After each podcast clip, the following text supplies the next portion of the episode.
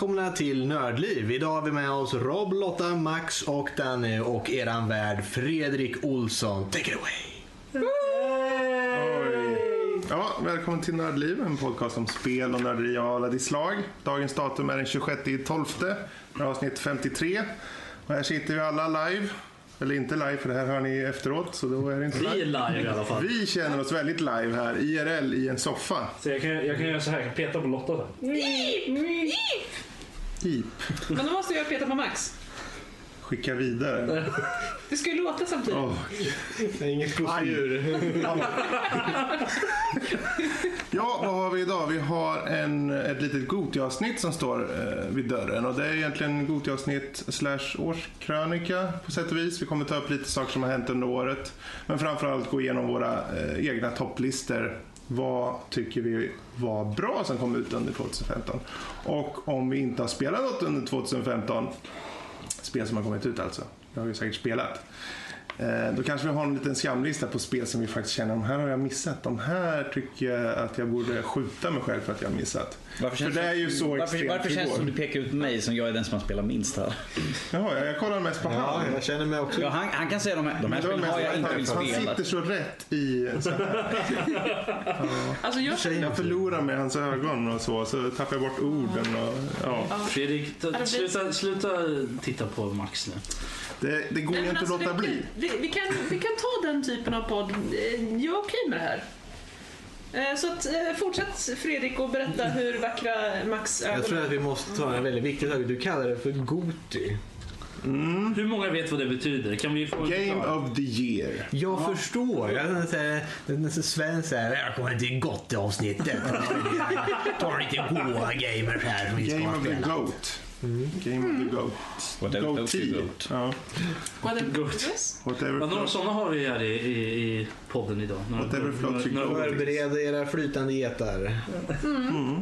Men ja, 2015 är snart över. Det har hänt massor med saker under året.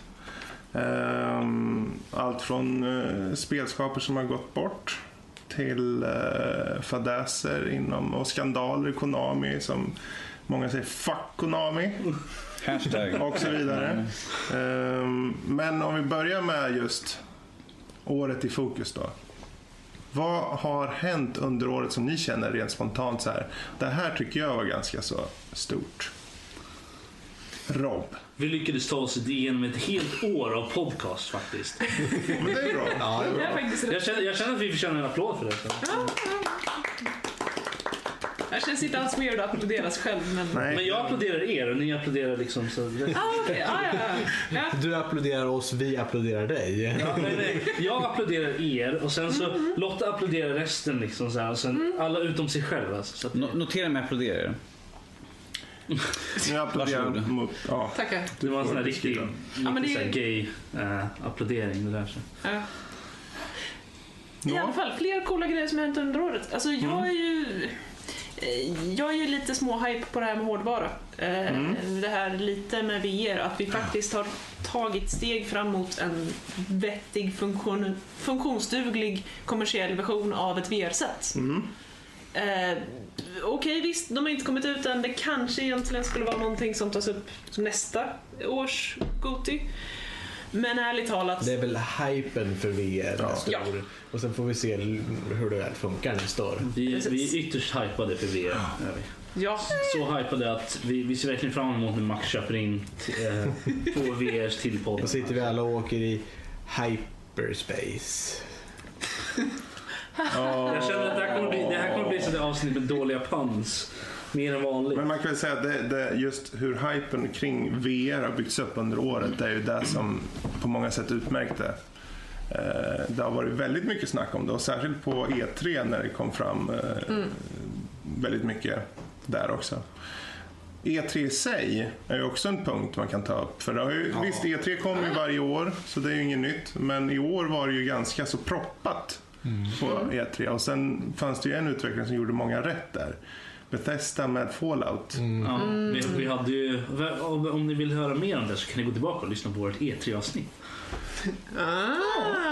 Hej, vi pluggar oss själva. Tillgängligt på nordlivpodcast.se. Fast det var ju kul att det var så mycket stora utannonseringar, och det var inga så här vi släpper lite info, utan de släppte på bra information om spelen. Och vissa kommer liksom, men vi släpper Fallout 4 i höst. De hade ju verkligen det liksom att det är ju perfekt, men det var ju perfekt tid för att veta att folk blir hypade så inåt och verkligen, och sen så det kommer ut snart. Och då blir det liksom det kommer snart. Man hinner inte tappa och glömma bort. Jag förstår inte att andra utvecklare gör så. Men det kan ju vara förläggaren kanske som får dem något. Jag tänker på The Division, som har varit på E3 3 år. Och det hypas och hypas. Och folk nu liksom, de visar lite mer på The Division. Och det är som det är ju inte att folk inte tycker att det verkar intressant. Det är mest att nu känns vi har väntat på det 3 år. Skitsamma, det kommer annat. Och sen kommer Bethesda. I höst kommer Fallout 4. Vi släpper Fallout Shelter som en litet substitut. Ja, men ni har någonting nu och det här kommer snart. Men det känns ju verkligen som att flera utvecklare borde göra så. Men jag tror det kan ju vara en liten fråga om sekretess också. Liksom. Det kan vara svårt att hålla det hemligt också. Och jag menar, det var ju mycket, har ju såklart varit spekulation. Fallout 4 kommer det snart. Men det var inget säkert först att kom där och sa Fallout 4, ni ville ha det va? Det var så. Ni får det i höst. Jag menar, ärligt talat, i vanliga fall det kommer alltid bli förseningar när du försöker utveckla ett spel. Alltid. Men du vill vara den första som kommer ut och säger men hörni, vi håller på med det här. Man kan ju undra där, gjorde Square Enix rätt i att utannonsera då att de faktiskt har Final Fantasy 7-remaken på G? Eller skulle de ha väntat? Och det är ju lite en klurig fråga egentligen. Med tanke på att... Skulle de ha väntat som Bethesda och vänta kanske... De kunde ha gjort ett år innan. För vi vet ju inte när det kommer. Det kan ju vara 2 år, 1 år, till våren, vad vet vi? Men skulle de ha avvaktat tills när vi vet exakt... i alla fall, och då valt. Alltså, när det kommer till just den, med tanke på den informationen vi har fått om Final Fantasy 7 i efterhand, så känns det som att de kände väl att de ville vara ute med det där, titta hypen här, och sen kommer vi med de dåliga nyheterna. Så att de liksom, för att folk var redan inne i den här hype-grejen och tänker, men så dålig kan det väl inte vara, vi har ju väntat länge liksom, så att de väntar lite till, så tricklar de ut med information under tiden, för det känns som det är lite deras strategi lite, att de ger ut lite information så här smått efter ett tag liksom, det är så många gånger man ser sådana här utvecklare som släpper information hela tiden lite grann, och då blir jag tycker för min del så blir jag egentligen ganska mättad på det. Men det är ju frågan om det är som Duke Nukem, jag vill bara vänta så fick det nytt filmklipsen bara wow, och sen bara okej, det kommer inte ut. Men jag tror att det beror på vad det är för någonting också, hur mycket man får. Men The Division fick vi ju se samma gameplay-trailer på typ 3 år i rad eller någonting utan någon ändring. Men sen har man ju andra spel som man får hela tiden lite mer. Men vi har ju ett spel som jag ser fram emot, men som andra inte gör, som Quantum Break till exempel. Det var ju utan att säga för typ 2 år sedan tror jag. Vad då för något? Quantum Break. Ja, men det ser ju jätteintressant ut. Jo, det hade de ju bara en sån här liten trailer på. Jag tror det var förra året det var annonsat eller något sånt där. De hade en så här, bara en trailer liksom. Och det var ju så här pre-rendered liksom. Det såg skickligt, vad är det här för någonting? Slow motion, tidsgrej-aktigt så här. Och sen har man ju fått lite små saker under tiden. Man fick en liten gameplay-trailer lite så här. Man fick, jag tror jag, så här 11 minuters gameplay-grej. Och det var ju jättekult liksom. Så jag känner att det är sådär spel som försvinner bort lite, men sen kommer det tillbaka och då blir man så, just det där spelet. Det är inte så här spel som man är jättehypad för hela tiden, som man skulle vara för typ till exempel Final Fantasy 7. Det är någonting man verkligen, det här kommer jag alltid vara hypad för. Men att det är någonting som har en liten resurgence. Och jag tror att det är en bra strategi, att liksom man försvinner bort lite och sen kommer man tillbaka och påminner folk att vi är här. Kolla, det kommer. Då tycker jag fortfarande att de kunde vänta, men det är samma sak med Shenmue 3. Ja, det, fast det var ju bara att de ville kolla, vill folk verkligen ha, vi har ju våran Kickstarter på det här för att kolla, ja, vill folk verkligen ha spelet? Och sen gick ju Sony in med att ja, men vi kommer ju ge pengar till det här. Det kunde de ju fortfarande vänta tills de hade spelet gjort och liksom så det kommer här nu. Då fick de ju extra cash, var ju ja, som helst som hoppade in då. Men samma sak med Final Fantasy där, att det kunde de kunna vänta tills E3 det året spelet släpps i så fall. För att hypen är fortfarande lika hög nu som då. Min har blivit så här. Nej. Det ryktas ju att det faktiskt kommer redan nu till året 2016. Jo, alltså, första episoden då. Första episoden. Och sen är frågan också, tror ni att de släppte den här nyheten har någonting att göra med till exempel Heavensward, eller att de börjat släppa spelen på Steam och så vidare, att de försöker liksom pusha ut lite och påminna folk att ja men hörni, Final Fantasy, ni tycker om den här serien. Ja, så mycket behöver inte göra som de släpper ju nu. Final Fantasy 5 släpptes till PC och Final Fantasy 6 släpptes precis nyligen till PC:n, och de har ju redan 7an, 8an, de släppte ju en ny sån här lite, var det en liten remaster på 7an, den här som hade lite nyare modeller och sånt. Menar du till PlayStation 4 eller? Eller PC. Till PC också då. Jo men just det, den till PlayStation 4 är ju porten av den som kom till PC, och den till PC är lite, men jag menar det finns ju så mycket moddar så. Ja, det är ju det att de tog in de moddarna, eller de moddar som fanns med, att de förbättrade lite grann på karaktärmodellerna och sånt där, och lite grann på gameplayet. Men att så det är inte någonting bara, ja just det, Final Fantasy 7. Ja, det är nu igen. Men jag tror inte det finns något riktigt rätt sätt att göra det på. Jag tror allt beror på vilken typ av spel det är. Är det ett litet spel så är det nu kanske lite bättre att trycka ut lite mer information så att folk får lite mer tid att vänja sig vid det liksom, och se att okej, men det där kan ju vara någonting. Om det är mer en individuutvecklare kanske, eller mindre spel bara.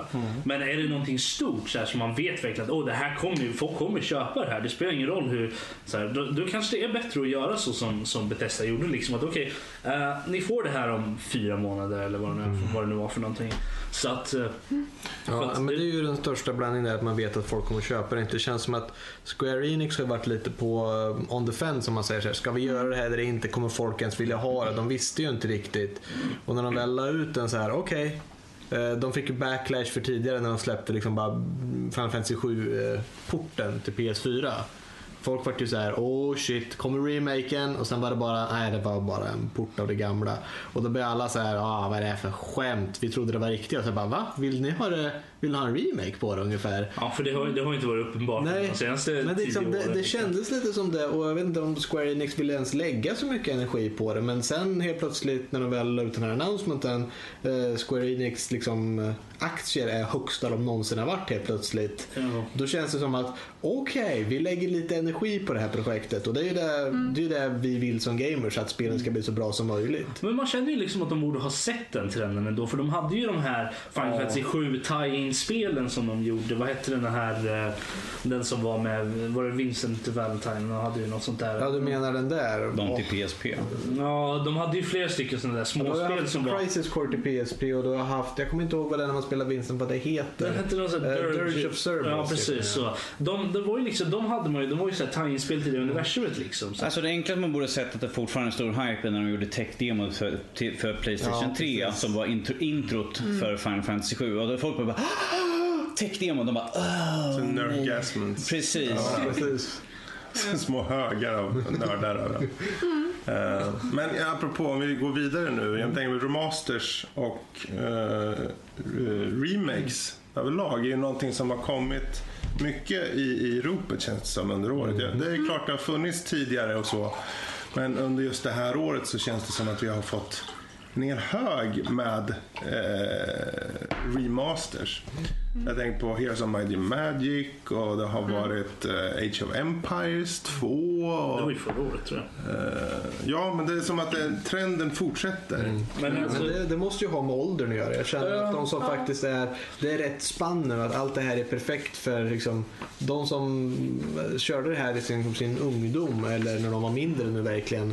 Det är perfekt åldersspann som har skett, att nu vill vi ta tillbaka de här riktigt gamla goda spelen. Jag tror också det har lite att göra med teknologin teknologin också, det är ju det att vi har ju kommit så pass långt från just de spelen, ja. Att, och det är många av dem är sådana spel som är väldigt nära och kära till folk, och det finns inget sätt att spela de gamla spelen på längre. Försöker man spela Age of Empires 2 till exempel, originalet, färgerna är helt out of whack och man måste verkligen trixa för att få det att funka överhuvudtaget. Precis. Så att, men det, multiplayer går inte att köra heller på det liksom, det går inte. Köra gamla över MSN tror jag den multiplayer gick och så här, ja, gaming så. Det var något sådär, ja. Men det, så det liksom, ja.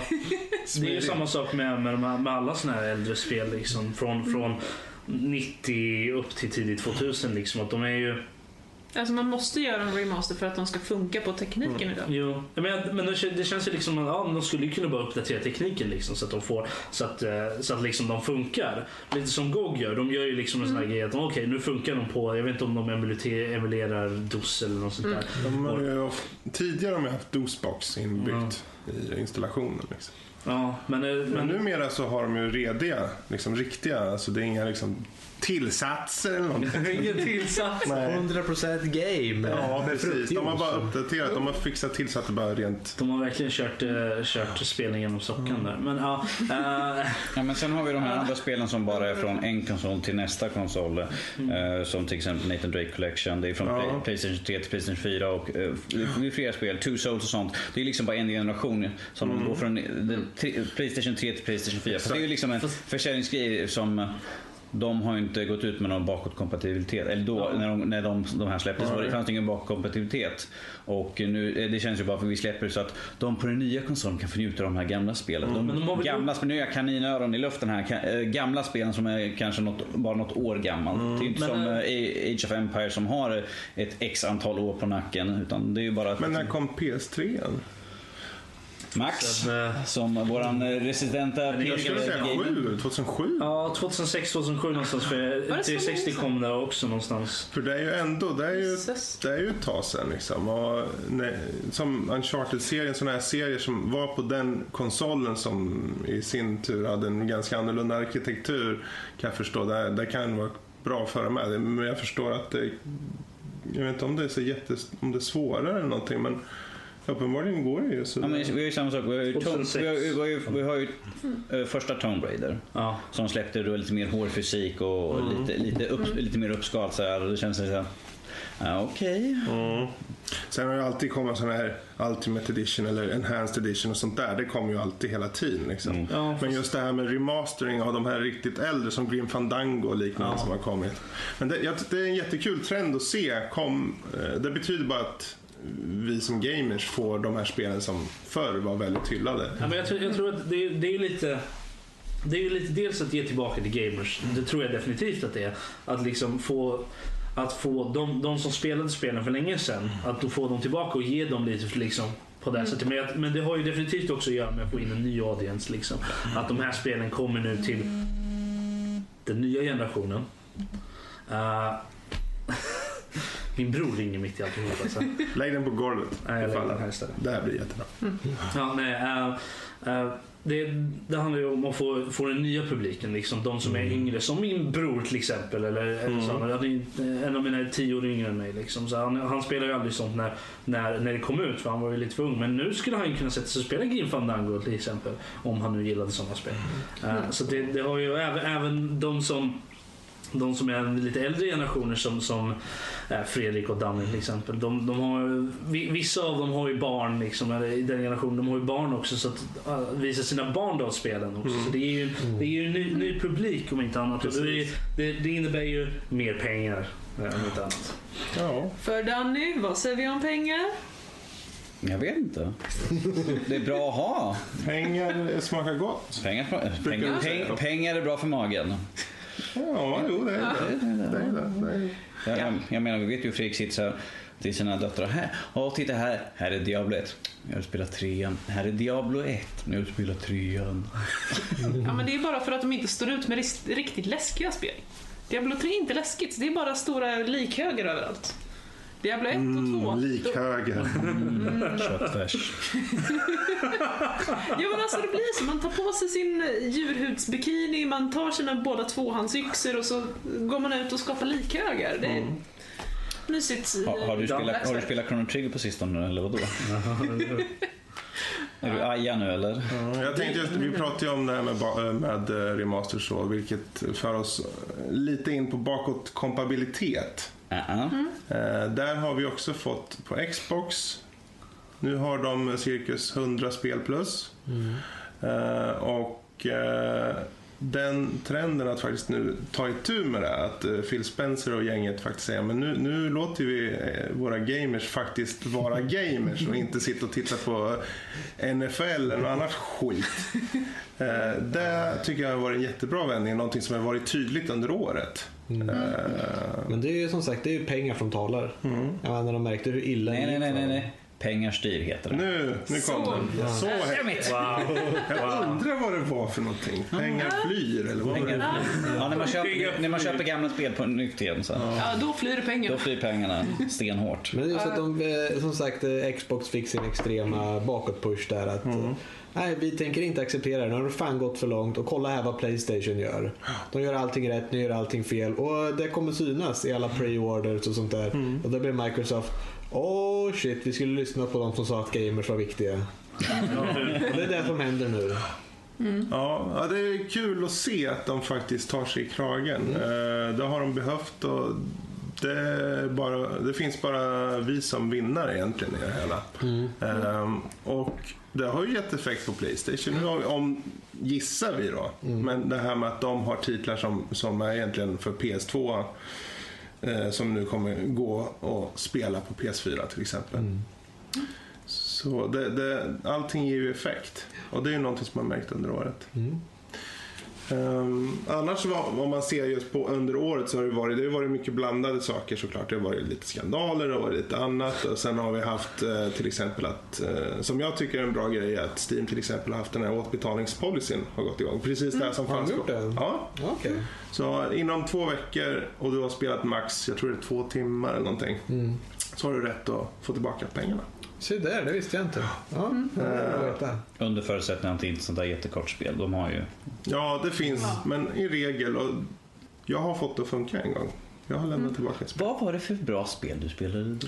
Ingen aning. Tydligen var det så dåligt så att jag inte... Du har förträngt det. Ja, till att du ska... Men jag kommer ihåg att jag fick så här kvitto. Nu har du fått tillbaka och pengarna kommer in och bland annat. Så det är smidigt. För jag vet att jag har behövt gjort det en gång och det var innan då. Men det var för att jag köpte något Dynasty Warrior-spel som jag redan hade på PlayStation.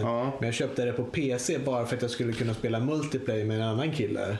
Tänkte, ja, men det här spelet är skitskoj och vi köper varsin så spelar vi. Jag har redan köpt det på en annan konsol och testat. Och sen när jag köpte det så märkte jag att jaha, det var bara local multiplayer. Och då stod det ändå, det finns ju olika taggar på Steam där det står multiplayer eller local multiplayer. Och det stod multiplayer.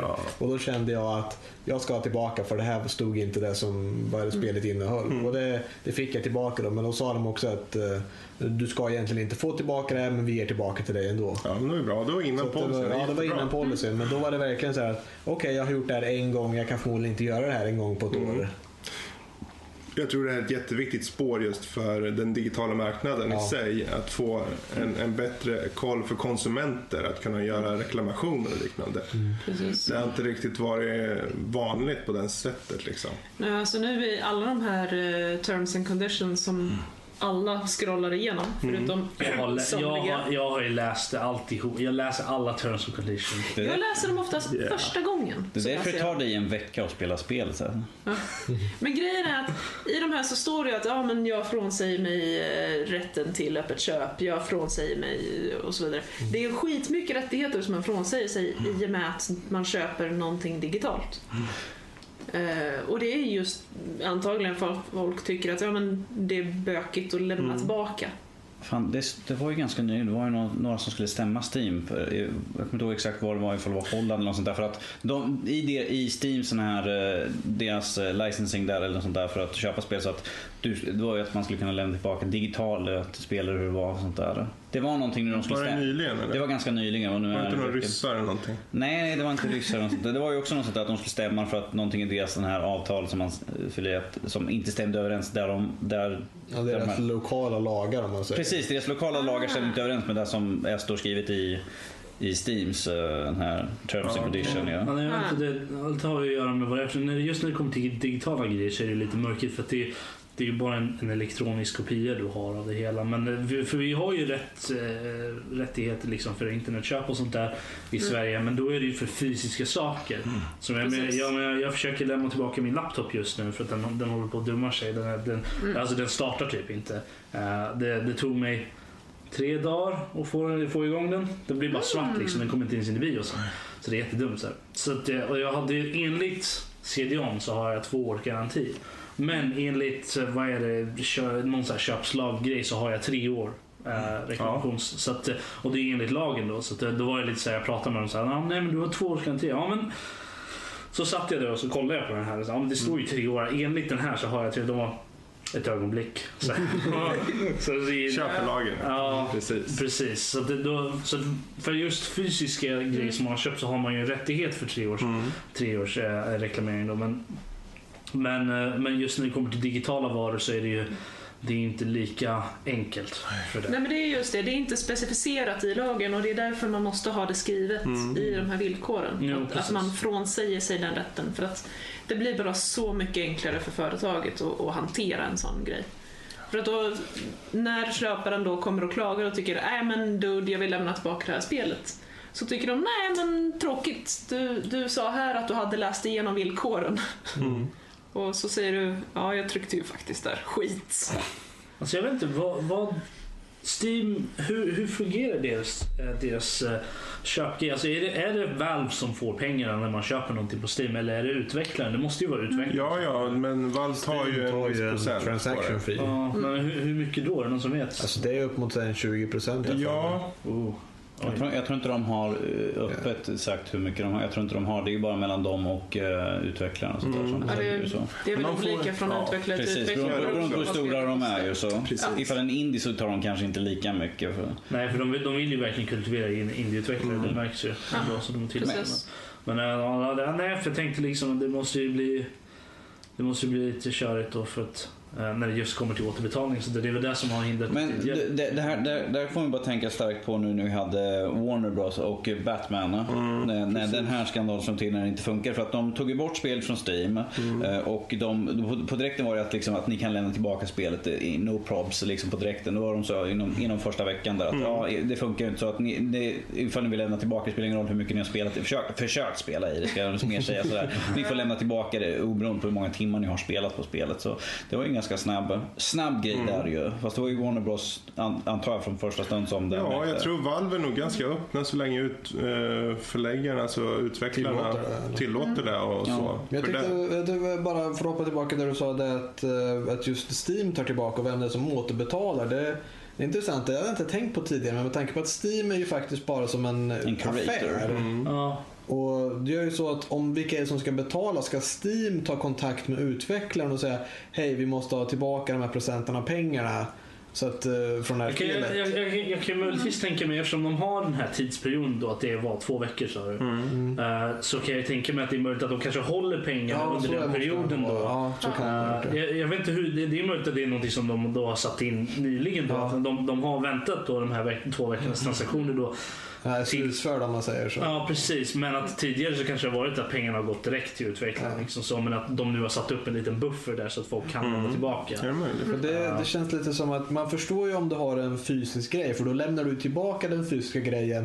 De kan kolla över den och sen sälja den igen, så att då ligger liksom affären, butiken om man säger, eller så har ju värdet kvar i sig, men just digitalt så funkar det ju inte så. Nej, men då har man har ju Syndicate och sånt, men det har man ju inte på Steam. Man har ju det på Steam också. Man har ju det i bakgrunden, men det är ingenting man själv tänker på längre. Nej, precis. Men jag antar att de kan väl återanvända CD-kin då i så fall, antar jag. Fast de genereras ju, det är ju random. Men det är också som sagt, det är ju genererade nycklar. De kan ju generera en oändligt antal. Fast ändå så stöter man ju på sådana här ställen där det liksom man köper någonting och säger, nej tyvärr, vi har inga CD-keys.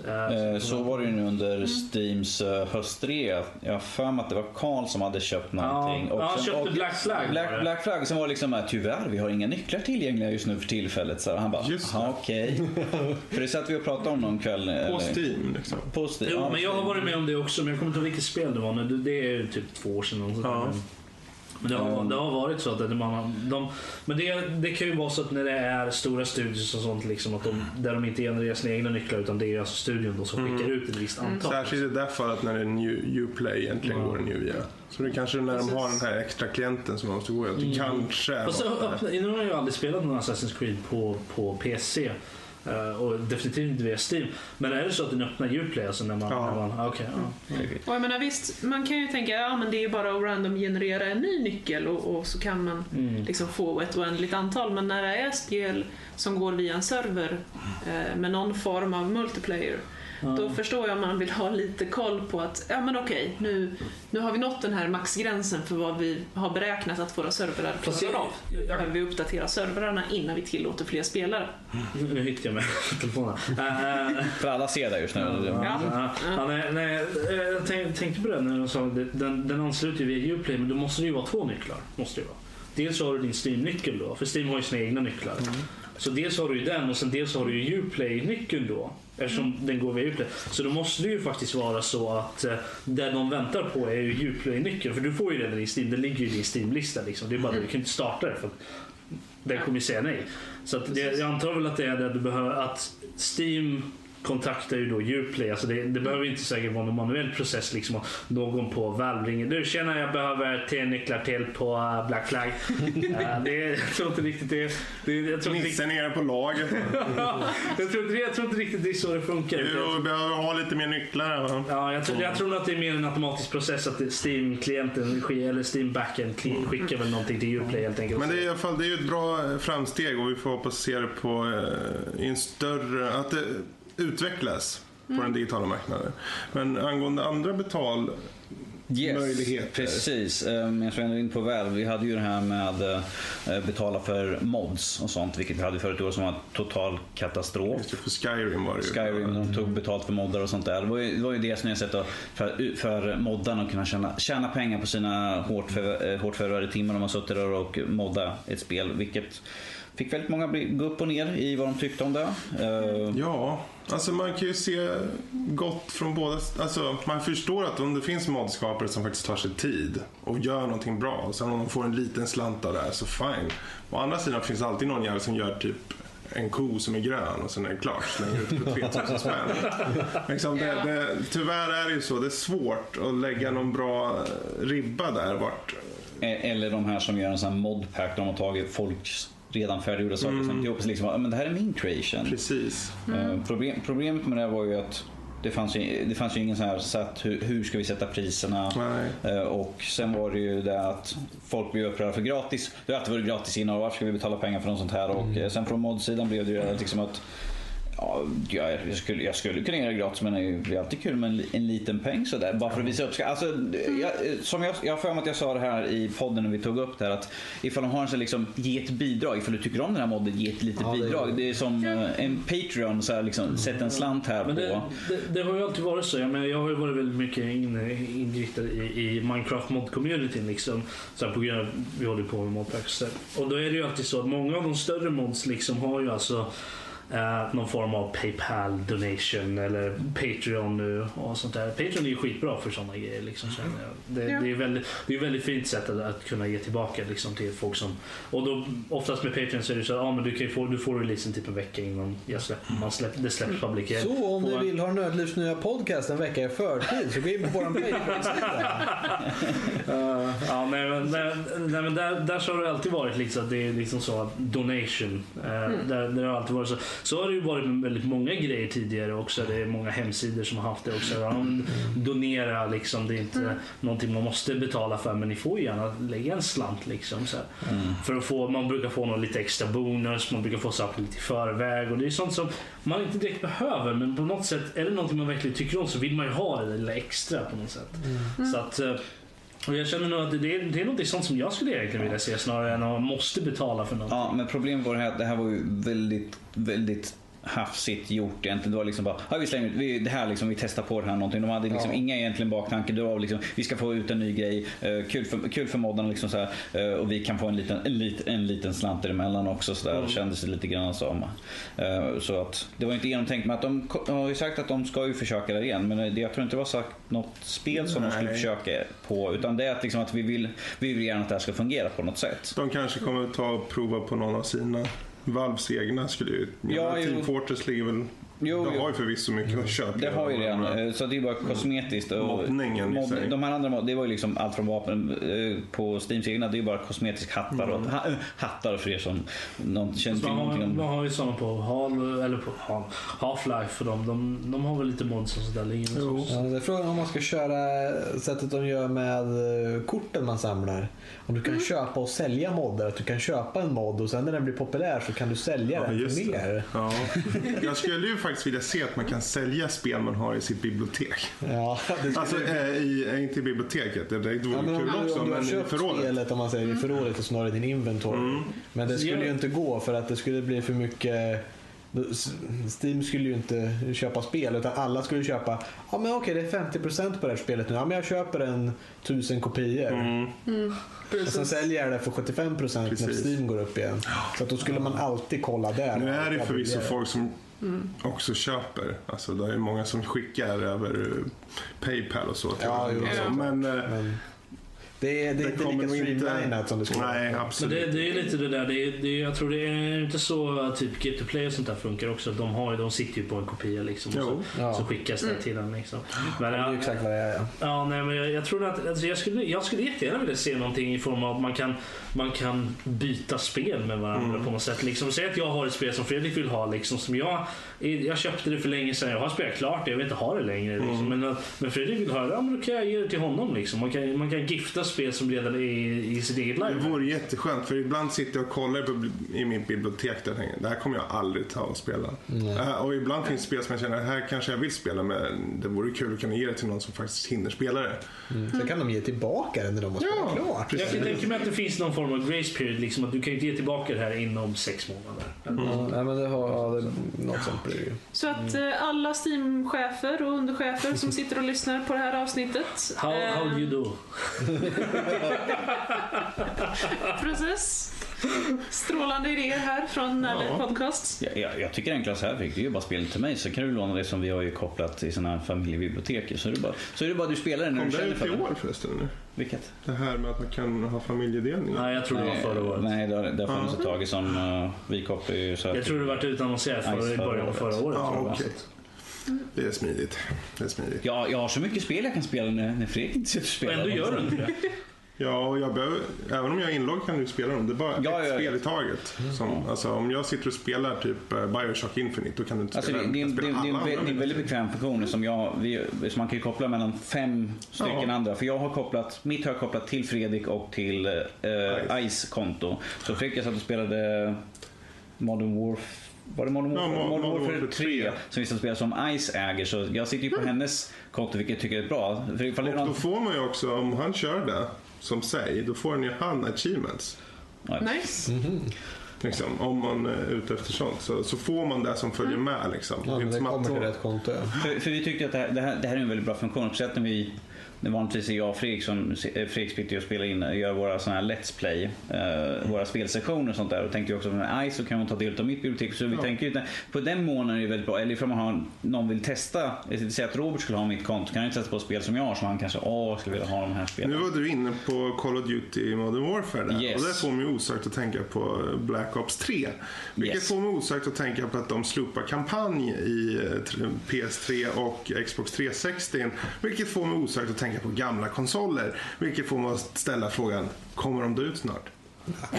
Behövde du verkligen den långa tankekedjan där? Ja, för att du kunde bara ha sagt lite den står helt utskriven här på papper. Får mig osökt tänka på, får mig osökt och vidare. Nej, men börjar vi se slutet nu på 360, eller hur lång tid har det kvar? För nu under året så har vi ändå sett de här titlarna som då Black Ops 3, där de helt slopar kampanjen av enligt dem då utrymmesskäl. Alltså jag vet inte, vi har sett att flera spelserier har ju alltså gått över helt och hållet till de nya konsolerna. Assassin's Creed har ju gått helt över för att de sa att det här, de här sista spelen för att nästa år, näst sista året eller ser vi. Vad sa de? De skulle ju fortsätta något år till, har de sagt att de ska ju ha, att de kommer ge utspel, men att de fasas ju över sakta men säkert hela tiden ju. Mm. En del spel kommer inte ut överhuvudtaget ju. Och de spel som kommer ut just nu är ju primärt gjort för de nya konsolerna, vilket man märker att de gamla till Xbox eller PS3 är ju så mycket nedbantade på detaljer och sånt.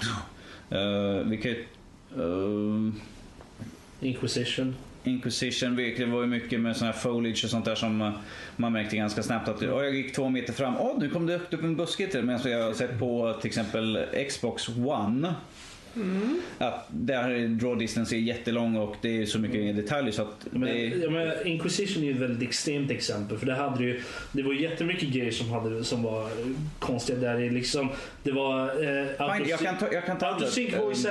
autosync voice acting, laddningsskärmar som liksom den laddade längre än vad laddningsskärmen var därför liksom, där det bara var svart efter ett tag. Vad heter det? Shadow of Mordor. Ja.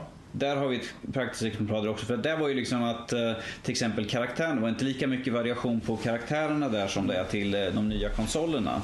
Och det var ju där, det var en stor sak, vilket i sådana spel man tänker det är inte lika stor variation på hur de kan se ut, för på Xbox One och Playstation 4 så hade de större variation på hur figuren ser ut, medan det har begränsat på gamla Xbox 360 och PS3. Det finns sådana löjliga grejer också som man tagit bort, som i Inquisition, där tog de ju bort R till exempel. Du kan inte ha så här scars liksom på huvudkaraktären. Du kan, även fast andra karaktärer har sånt liksom, så att det är uppenbarligen en del. Jag brukar alltid vara en bold guy med stort R rakt i huvudet. Så kommer jag med en historia om att jag fick en yxa i huvudet. Liksom, de tog ju bort det, för de hade ju, jag såg ju en polare som ägde till PC, och då satt jag och spelade. Där kunde man ju vrida på R liksom. Det var inte bara det att du hade en predetermined liksom, okej, du har en ena ögat. Du fick en viss mönster av R, och så kunde du vrida på det och göra det mindre, större och liksom, så det var jättekult. Jag såg jättemycket fram, så fick jag min kopia. Då fanns inte R överhuvudtaget. De har tagit bort hela det systemet. Men det grejen är att de säger att det är ju tekniska begränsningar. Jo, men grejen är just att de det här fallet med Black Ops 3, och det är ju kanske början på en trend där med att de slopar kampanjen och säger att det är brist på utrymme, medan det finns, när man läser i forum och det läcker nyheter om att men de skulle gott om väl ha fått plats med kampanjen, för kampanjen säger var inte så jävla stor. Fast de sa jag för de kör ju ändå digital. Ja, precis. Ingen vill spela kampanj, men ändå har de ju kampanjen i nya konsolerna och PC. Varför inte ha kvar den om det ändå tas ner digitalt? Så om det är en trendfråga, om det är någonting vi börjar se, att det är ett sätt för dem att pusha ut. Alltså jag tror att i det här fallet så var det nog att de ville bara se reaction, vad folk tyckte liksom, spela kampanjen någon roll helt enkelt. Jag tror det var lite vad det de frågade, men vi ser ju andra spel. Men jag fick precis fick i julklapp av mina kära morbröder. Varsågod. Fick jag Rise of the Tomb Raider till 360. Och innan dess hade jag spelat demot som finns till Xbox One, för min bror har ett Xbox One, så jag spelade demot. Det var första mission, man kommer till sluta första tummen liksom. Så här. Och det såg ju väldigt snyggt ut liksom. Men när jag spelade, nu satt jag visserligen på en gammal tjock-tv och spelade den skiten. Men det ser ju inte, det ser ut som Tomb Raider första spelet gör. Alltså det förra Tomb Raider. Nu tänkte jag Tomb Raider 1996. Ja, precis. Yeah. Nej, men det här boobs. Rent visuellt så ser det ut som förra spelet bara. Ja. Och jag känner att det är ju bara att de har downscalat resolution och troligtvis så hittills har jag inte sett någonting som indikerar på att de har tagit bort saker. Utan här så är det nog bara att de har downscalat. Ja. Men om vi går tillbaka till frågan på konsolen på 360 och Playstation 3. Jag tror inte de kommer försvinna på första. Jag tror de har i alla fall minst 2 år till innan de kommer fasa ut helt och hållet innan de är relevanta. Ja, jag tänker mer på alla de här stora kommer gå över. Att de kommer gå över. Indiespel och sånt där kommer ju fortgå och sånt där, för att det säljer de fortfarande bra, för där behöver man inte bry sig om den grafiska biten, men att de vill ju att alla ska få den optimala, men som vi vet ju att både Xbox One och PlayStation 4 får ju stark kritik för att de är fortfarande begränsade jämt emot PC. Ja?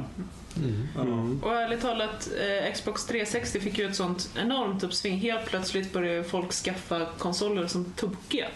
Så att det är ju väldigt många hushåll som fortfarande har enheten som står där hemma. Mm. Och det är klart att de kommer ju fortfarande vilja ha nya spel. Precis, och det är bra också, för jag vet på jobbet då har jag, någon har ju barn som spelar på 360 liksom. Det är bra, för du kommer över spel lätt när det finns ett sånt brett bibliotek.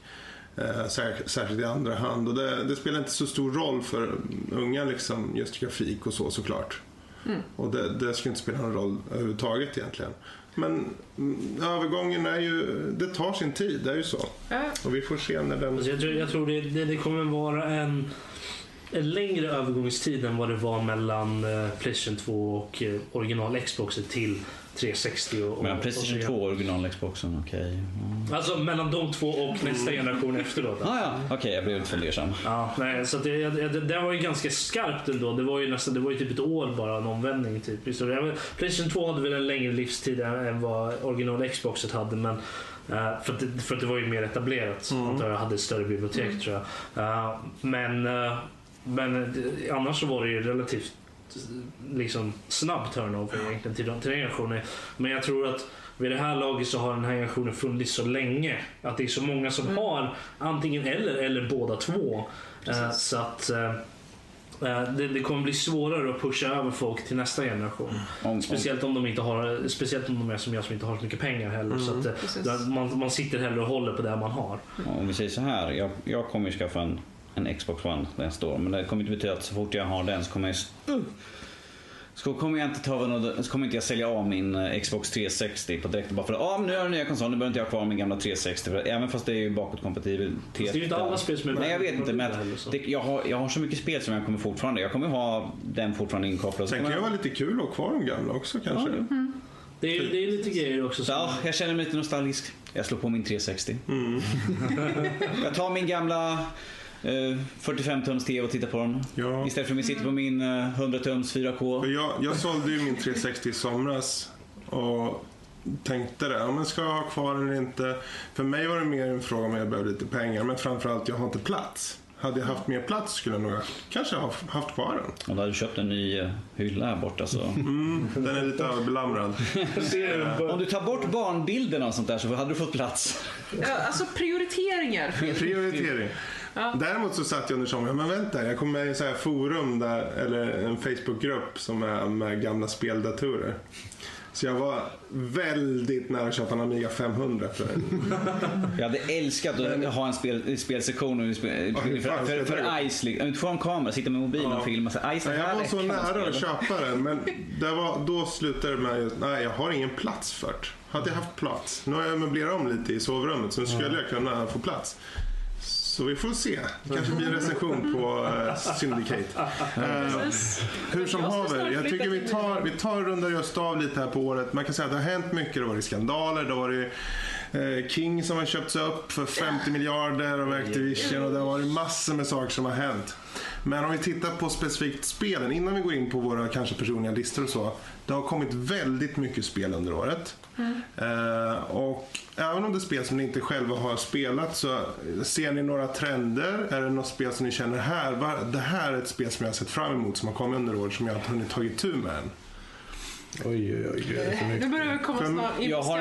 Det ska bli en så lång lista för mig där, som de flesta spel som jag faktiskt vill spela eller uppföljningar på mina har ju eftersom allt jag har spelat hittills var på 360 och alla de andra spelen, eftersom de har gått över nu till Xbox One så kan inte jag spela Batman, Assassin's Creed etc och så och Halo, så jag kan ju inte, och som jag spelade klart de flesta av de gamla spelen så.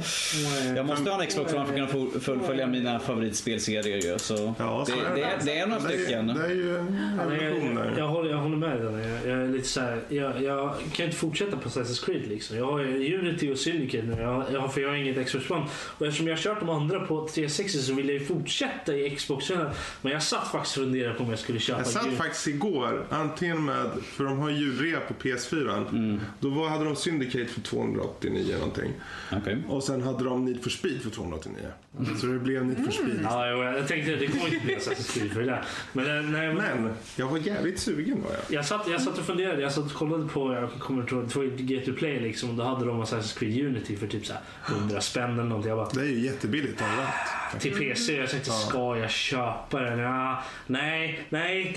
Jag tänkte, men Robert, du bara plugga in handkontrollen så blir samma usla spel. Jo, jag vet, men jag vet det... Sluta springa upp för väggen, Men vad gäller spelen i sig då, om jag tittar för min egen del så det finns en del Telltale-spel som har kommit ut under året. Där om det är kanske... serier som har påbörjats kanske i slut på förra året, så är det ändå spelserier som har avslutats och har haft de flesta delarna under året. Tales of Borderlands, Game of Thrones, vet jag inte om det blir klart, bland annat. Game of Thrones är avslutad, jag sagt på. Ja, jo, den avslutades, men jag vet inte om den avslutades i år bara. Jo, men den kom ut, tog slut här i november, tror jag. Ja, okej. För det är ett spel som jag, det här skulle jag jättegärna vilja spela, men det har inte blivit av. Jag har Game of Thrones i förrådet nere i källaren i huset. Nej, jag har det. Hela Game of Thrones, allihopa nere i källaren. Alla karaktärer, Tyrion står i ett hörn nere i källaren, förbannad och jävlig. Han är alltid förbannad och jävlig, eller? Men det är i alla fall två serier som jag tänker, fan. Och sen då såklart The Witcher 3 då. Men vi kommer in på lite på skamlistan sen. Men det har varit ett starkt år vad gäller spel. Det har kommit väldigt mycket stora titlar. Det har kommit väldigt mycket blandade titlar. Väldigt mycket titlar med hög... Nu vet jag inte vilken mån folk går efter Metacritic, men det har varit väldigt mycket höga poängspel, alltså betygsmässigt höga spel som har kommit under året, som har gått mig förbi liksom. Men har det inte varit så att spelutvecklarna har vågat testa, göra lite annorlunda? Att väldigt seriösa spel har vågat bli aningen mer cartoony och så vidare. Att man har vågat testa på lite. Och framförallt på indiesidan, när man ser spelutvecklare som tar itu med ämnen som man inte har sett i spel förut. Precis. Allt från liknande Gone Home-spel. Vi hade ju det här... vad hette den? Det var nog... Everybody Gone to the Rapture. Liknande upplägget har kommit. Sen har vi spel som The Beginner's Guide som har kommit, där egentligen inte är det spel ens, undrar man. Men det är ändå en upplevelse. Vad är ett spel? Narrativt spel liksom. Men å andra sidan, vad är ett spel liksom? Behöver det vara liksom... Behöver man ha spelmekanik för att det ska vara... Alltså de här grundläggande typiska spelmekaniker med en gubbe som hoppar till exempel. Det är en fråga om vilken alltså jag tror att... Telltale är en spel då liksom. Men... Ja, alltså jag vet inte, förut sa du alltid att det har varit den här debatten liksom, är spel liksom art? Är det? Nu är frågan, vad är spel? Ja, precis. Jag tror det, men, alltså, vi har ju aldrig kommit överens om den där frågan liksom, om spel är konst liksom. Jag tycker att det är det. Jag menar, de spelen som vi spelar idag är ju väldigt innovativa evokativa. Ja, precis. De behöver verkligen ha en titel. Kan det inte bara vara en upplevelse? Tycker du om den så är det bra. Ja, precis. Men vi kom ju in lite i det problemet att vi vad för genre tillhör det här? Kan vi sätta en genre på det här? Finns det ens en eller tre genrer vi kan sätta på det här för att det ska förklara ungefär vad spelet handlar om liksom? Och det liksom, det går inte ens att sätta när man sitter i podden liksom och ska försöka förklara okej, vad handlar det här spelet om? Ja, men ni måste spela det för att förstå liksom. Ja, men det är som till exempel The Beginner's Guide och The Journey. Jag tycker Journey, precis. Det är också en sån här liksom, Journey, ja, men vad ska man klassificera de spelen som i så fall? Journey liksom bara du åker omkring och upptäcker liksom, men det är inte så här adventure, utan du slåss inte med någonting. Exploration. Ja, det är väl mer, fast det är ju lite mer. Det är ju en känslogrej. Och nu försöker jag på, det finns ju ett annat spel på konsol där man typ en liten ljusglimt som flyger mellan blommor och sånt där och får dem att lysa upp. Flower, precis. Och de är gjort av samma. Sen hade du ju Flow som de gjorde innan, som man skulle äta. Det är lite så här, jag tror vi börjar nå den punkten där att det finns inget motargument mot det där med att spel är konst längre. Jag tror den debatten är nästan död vid det här laget, på grund av att folk inser liksom att det är helt klart att det är konst. Sen att alla spel är ju inte det nödvändigtvis, känner jag kanske inte, men jag känner inte direkt att liksom Call of Duty och vad heter, Battlefield och de där spelen, inte Assassin's Creed ens liksom, de där. Jag tyckte inte de skulle räknas som konst. Nej. På samma sätt. De är inte konst, men de är en del av, de är kulturen. Jo, det är självklart. Men visst, absolut, jag håller med helt där.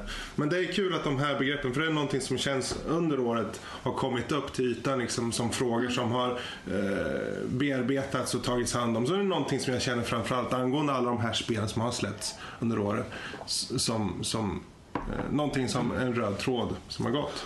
Vi sätter i Tempo the Badass Elephant. Tempo the Badass Elephant. Tempo, om jag får bli. Tempo. Ja.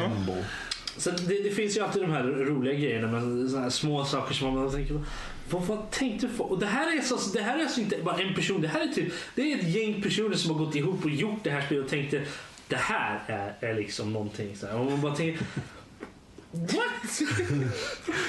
Ja. Men det är inte mitt typ av spel definitivt, känner jag inte. Jag vet inte vad det här spelet är, men jag har sett andra spel som är lite samma, som var det Shower with your dad simulator. Ja, just det. Och vad hette den där andra, och den där med bebisen när man ska hålla och försöka få när man spelar som en bebis som pappa. Ja, det är bebis som hela tiden ska ta liv. Ja, precis. Your daddy eller något sånt där. Ja, who's your daddy, precis. Och liksom man bara jag kommer på det här. Ja. Det är många så här psykoidéer som man tänker, vad fan kommer här? Det är kul. Liksom, när man väl tittar på spel liksom så här, okej, det var ju inte lika illa som jag trodde, förutom det där Who's Your Daddy, det var ju liksom så här, spelet låter lite så här, okej, vad är det för någonting? Sen när man ser det bara okej. Medan Show With Your Dad Simulator, den är ju faktiskt lite rolig att titta på när man spelar lite så här, för det låter ju värre än vad det är. Alltså jag vill inte veta varför du tycker det är intressant med Show With Your Dad Simulator, men jag tyckte det bara var intressant just på grund av att titeln Den får du att låta så mycket värre än vad det faktiskt är. Men om vi ska prata titlar så är det typ Mount Your Friends, ett spel du säkert skulle uppskatta väldigt väl. Fysiken i det här spelet är fantastisk. Alltså jag har hört om det spelet, vad handlar det om? Vad är det för spel? Mount Your Friends. Man startar upp, man står på varsin sida, så man ser en karaktär, det är typ en halvnaken man i en tanga med en väldigt så fin slångfysik. Så fort han rör sig så snurrar det liksom runt. Och ska man försöka sträcka sig upp och klättra upp på sin kompis och försöka få dem att stå still. Och så ska man bygga de här höga tornen. Ja, precis. Oh my god. Och så kan man ta också kort och sätta som huvuden på de. Precis, man kan sätta lite egna bilder så. Jag känner att det är verkligen konst här. Här har vi ju en spelsession in the making.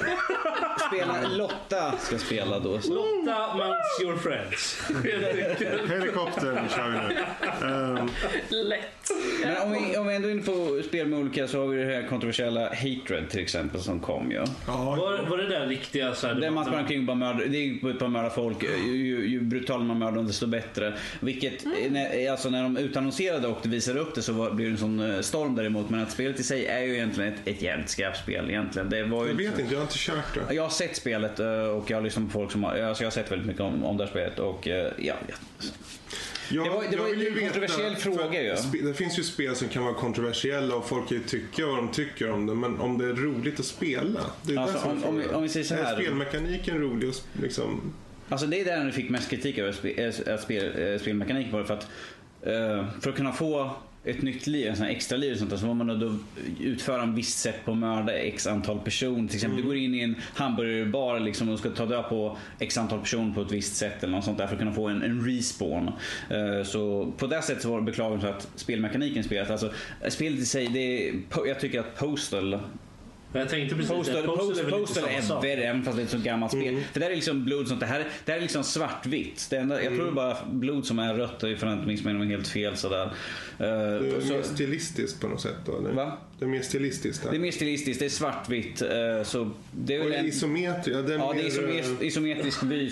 Men alltså spelet i sig är det är väldigt tråkigt, ser det ut som. Det är liksom, du springer kring och mördar folk. Då tycker jag att, som sagt, Postal är mycket intressant, för det har en storyline. För du är bara en, det är här, du är bara en knäppskalle som precis. Hatar människor och vill bara ta död på det dem. Intressanta är att det är egentligen det spelupplägget, det är ju egentligen GTA.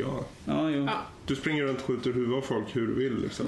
Ja. Skillnaden där är, nu vet jag som sagt inte hur Hatred är att spela, men GTA är ju roligt att spela, så folk tycker ju om att döda och slå kärningar. GTA har en humor liksom, du försöker göra på ett skämtsamt sätt. Du slår, du tar någon med baseballträd, de kanske flyger ett par meter och så där bara men det här liksom bara, de kvider och liksom de bara don't kill me, så hugger en kniv i huvudet på dem liksom sådär. Och så gurglar de lite grann när de dör och sånt där, han liksom tittar på dem medan de dör så här. Ja, fast om det är så att vi frågar australiensiska feminister så handlar GTA 5 bara om att våldta kvinnor och sånt där. Precis. Och ha ihjäl horor och sådär och man har sex med horan. Sen går man ut på gatan och så exploderar en sned i regioner sådär. Det hände bara en gång. Ja, men det är ett intressant släpp som har kommit. För att det väcker ju frågor hela tiden. Och sen är ju frågan kontra spelmekanik, kontra vad det är story, har en story. Jag tror att som sagt det här spelet fick ju mest uppmärksamhet i USA som vi har i alla skolskjutningar. Det här är liksom bara en psykopatisk person som går ut och mördar folk utan någon anledning. Utvecklarna påstod ju att det här var en mer av kritik mot samhället. Ja. Att det fanns samhällskritik i det. Och som alla titlar som Postal till exempel, de kom ju också ut som det här är det är frågan om de var roliga att sätta en katt på hagelbössan och skjuta iväg. Medan det fanns folk som tyckte det var horribelt, så fanns det folk som tyckte det var roligt. Och det är svårt att avgöra om ett sånt här spel är utifrån vad dess grunder, vad den faktiskt vill att folk ska uppleva. Om folk vill att du ska spela och tycker att det är jobbigt att skjuta någon i huvudet, då gör ju det här spelet rätt. Man vet ju när sådana här grupper, vi har ju PETA som gick emot Assassin's Creed 4 Black Flag för att man var ute och jagade valar, vilket de ville att folk skulle bojkotta spel för att man jagade valar. Ja, en digital val i ett digitalt spel, fantasyvärld liksom för flera hundra år sedan. Fantasyvärld skulle jag väl inte påstå. Det är ju våran värld. Men... Ja, men det är en fantasivärld i Animus. Ja. Men de bara, det här är upprörande, de tar död på valar. Ja. Det är inte en riktig val. Ja, men det uppmuntrar ju barn till att jaga val. Tänk om liksom lilla Kalle, 10 år, han spelar det här spelet och sen känner han, nej, nu vill jag gå ut och jaga val. Vart är Örjan? Han är ute och jagar val nu igen. Ja, Örjan, man kommer in. Man ser Kalle sitter i sandlådan och sitter och låtsas en liten roddbåt och sitter och kasta pinnar på hunden, så klart döval. Vad man gör då är att sätta dem och läsa Moby Dick. Ja, precis. Så förstår de att så gör man. Jag tycker vi rundar av här på årets fokus. Det har hänt väldigt mycket saker och vi går över till våra kanske mer personliga listor på spel som har kommit under året som vi känner kanske är värda att ta upp. Och, ska jag börja för min kortaste där? Ja, du kan börja. Jag har ju bara spelat ett spel som har kommit ut, Beginner's Guide, som Fredrik föreslog till mig. För du hade spelat det. Nu ska vi också korrekt. Jag spelade Fredriks via familjedelning på Steam. Yes. Nu kommer vi in på frågan vad är ett spel, men att det här var ju mer en dokumentär om en persons banor och spel han hade gjort, vilket jag tyckte var rätt intressant. Jag har spelat halvvägs igenom spelet, inte så långt, det är bara några timmar. Precis. Var det samma person som hade gjort Stanley Parable? Yes. Ja, man vet ju vilket det är. Så att du går in... Stanley Parable? Whatever. Nu är jag som pratar så tyst med er. Jag tyckte det var intressant, även om det inte var ett spel i det ett samma essens som man säger ett spel, du hoppar omkring, du skjuter ner gubbar och allt sånt där, utan det var ju liksom en visuell storyline hur han hade gjort sina banor och vad han kan ha tänkt bakom när han designade dem. För en ban så var en sån här var det Counter-Strike? Liknande banan. Första banan är liksom en Counter-Strike-bana där man får se, och så pratar han till exempel om saker som fanns, alltså hur låddesignen var och hur man sånt där. Sådana saker. Precis, och det som han tar upp är just, för han pratar hela tiden om den här andra kodaren som har gjort banan. För han tycker att den här killen som gjorde de här banorna var väldigt speciell och hade han hade ett väldigt annorlunda sätt att göra banor. Det gick inte att komma vidare riktigt. Han tyckte det var intressant att han har gjort en ganska tydlig, typisk Counter-Strike-liknande bana som det inte gick att komma vidare på banan. Som att du skulle stoppa spelaren liksom, bland annat. Och det fanns andra moment där man till exempel går upp för en trappa. Precis, och där man helt plötsligt kommer efter, och sen gick det mycket långsamt. Så man bara, jag kan knappt röra mig, jag rör mig i slow motion tills någonting händer i själva... I själva spel, alltså en viss tid går och sen öppnas upp en dörr. Ja, fast där hade han ju hoppat. För grejen var att den trappan som finns, du går upp i din trappa och han säger, ja, utveckla den här. Han gjorde så här, att han har en trappa. När du går upp för trappan så går det långsammare och långsammare när du kommer upp ungefär i mitten. Tills dess att du går jättelångsamt. Du ser en dörr öppen längst upp som du ska nå.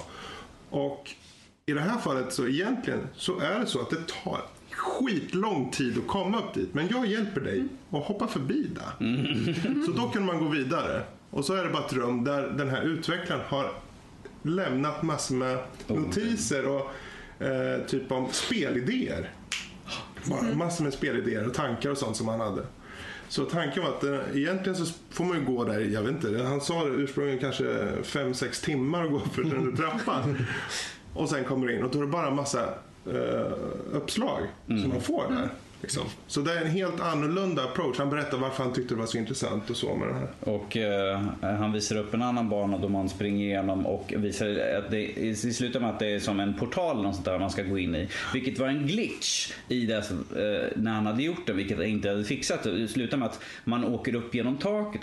Då sa han att han kan ju faktiskt ha tänkt på att det är som att stiga upp till himlen och sånt, någon sån här andlig grej, att man liksom åker ut där och ser ner på världen. Så det var ju väldigt så här intressanta åsikter han hade. Det var lite intressant. Nu är det hans tankar om skaparen ju så. Det är inte liksom att det var så här han tänkt, utan det var ju bara en glitch där i spelet, men att jag tyckte det var rätt intressant. Jag tycker att man ska testa det i alla fall, för det var väldigt intressant att sitta och lyssna på. Så den är med på din... enbart. Min enbart, det som jag har spelat som kom ut i år. Jag har så mycket gamla spel. Precis. Ja, jag kan återkomma en liten snabbis till den intryck där, för den är förmodligen med på min lista också. Jag har inte riktigt satt min lista riktigt så här, men man tar lite allt eftersom. Om vi hoppar över till någon av er då, har ni någon liten topplista? Alltså jag har ju ett spel som jag inte är helt säker på om det räknas på årets topplista. Final Fantasy 14 online. Och mitt försvar, jag har ett försvar, Heavensward. Ja, just det. Nej, det kom ju somras där, Nej. Det är som jag skulle säga, senaste WoW-expansionen sådär. Ja, det har ju visst spelat, försök inte. Inte tillräckligt, uppenbarligen. Vi har fria regler här. Härligt.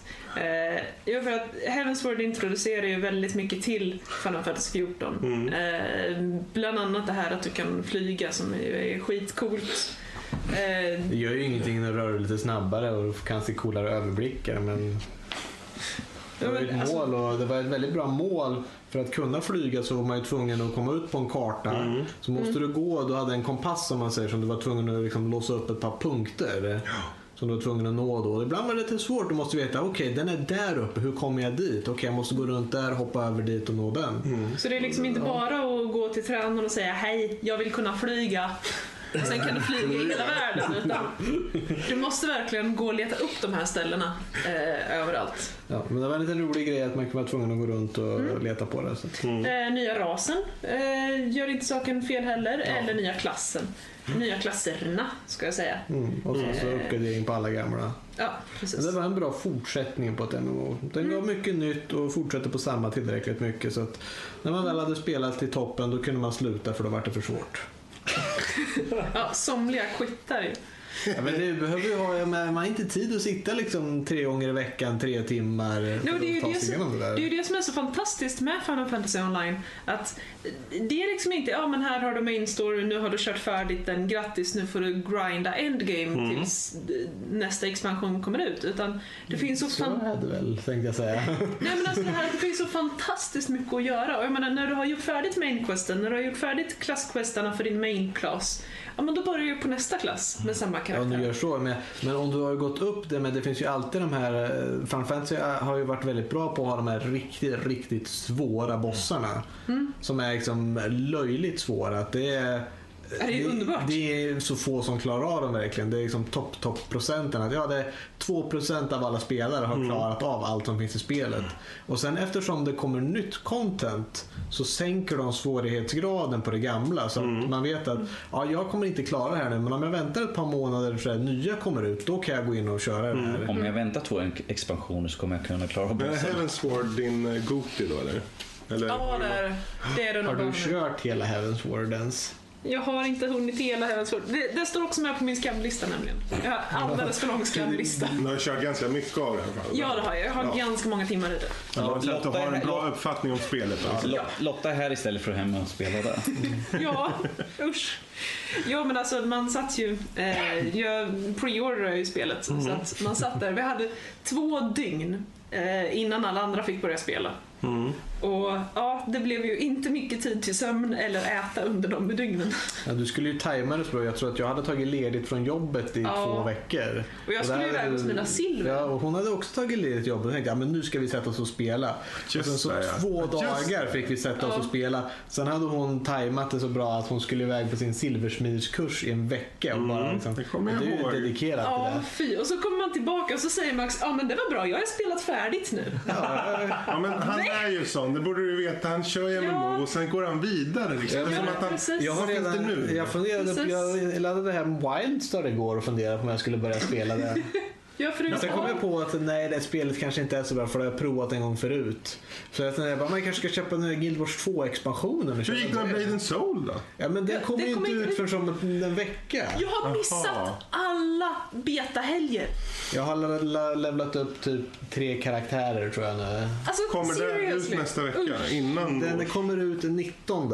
Men alla som har preordrat får den 15 som en headstart. Så att, om en vecka alltså. Ja, nej men det känns som en vecka. Det är en vecka efter jag har min ledighet till slut, vilket betyder att det är de här dagarna som är Max, det de är helt framtidsduk. De är som skit på de här dagarna. Det är ingen mening med de här dagarna. Ja, men det är liksom, jag kan ta det lugnt. Jag behöver inte anstränga mig först då. Nej, okej. Hade du något mer spel som ligger på Heavensward så har det varit väldigt bra. Ja, alltså, det måste nog nästan vara det är mitt Goti. Yes. Ditt Game of the Year, okej. Mitt jag Game of the Year. Årets spel. Din årets spel. Lottas get. Precis. Lottas chilling får vi väl kalla det då. Guilty Gear Xrd Accent Core Plus R för PC. Ja, det har funnits för konsol tidigare, men det kom till PC och det är första gången jag har spelat det. Så då är det nytt för dig och det är nytt för den plattformen, så där är det nytt. Precis, och det tar upp tidigare Guilty Gear väldigt bra. Jag tycker väldigt mycket om de här fast-paced. Väldigt välpolerat. Ja, det är det.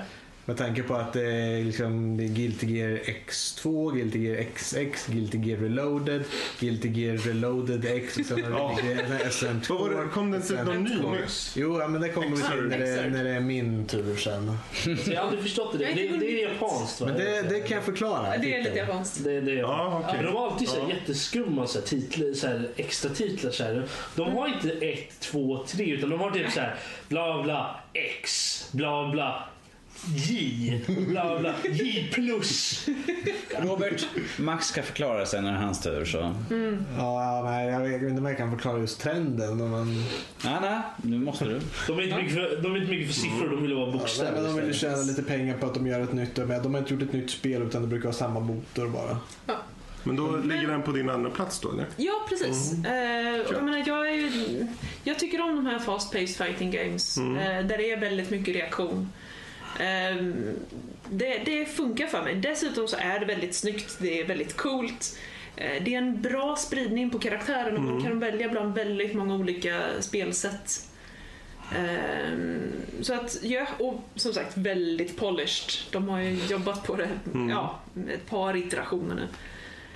Så att definitivt bra spel. Kul, bra. Då vet jag att vi ska tvinga dig att spela det nya spelet sen. Yes! Jag har jättebra training mode. Lotta, den snabba frågan. Vilken Bubblicious karaktär är din favorit? Ledande fråga. Men det är Lotta så det är klart det måste vara en sån här fråga. Alltså det är en bra fråga. Character creator in Blade and Soul. Ja just det, det kan man göra de så här enorma. Det ser ut som aliens. Ja, alltså några av dem där är ju det är ju bara fel. Ja men allvarligt. En kvinnas åsikt, det är bara helt enkelt fel. Mm. Nej men märkligt nog i Guild Gear så kör jag oftast inte kvinnorna. Det är ju Max. Nej. Jo, jag menar av sig Justice är ju en robot, men hon är ju en kvinnlig person, men det är ju som sagt, det är ju full mekaniskt. Hon ser inte ens ut, det är inte ens en typ android kvinnliga form, utan det är en riktig mech-robot, fast det är en kvinna i det man säger. Nej, alltså den karaktären som jag tror har funkat bäst för mig, det är Johnny. Kille, lång svart rock, långt hår, stort svärd, kastar mynt, svart rock folk. Och barbröstad verkligen. Kommer in där med en ros precis innan fighten börjar, som han slänger på. Hans taunt är att kasta liksom en ros. Vilken spjuver. Ja. Det är min karaktär. Jag ser att både Fredrik och Danny, de sitter och tänder lite på det här i morgon.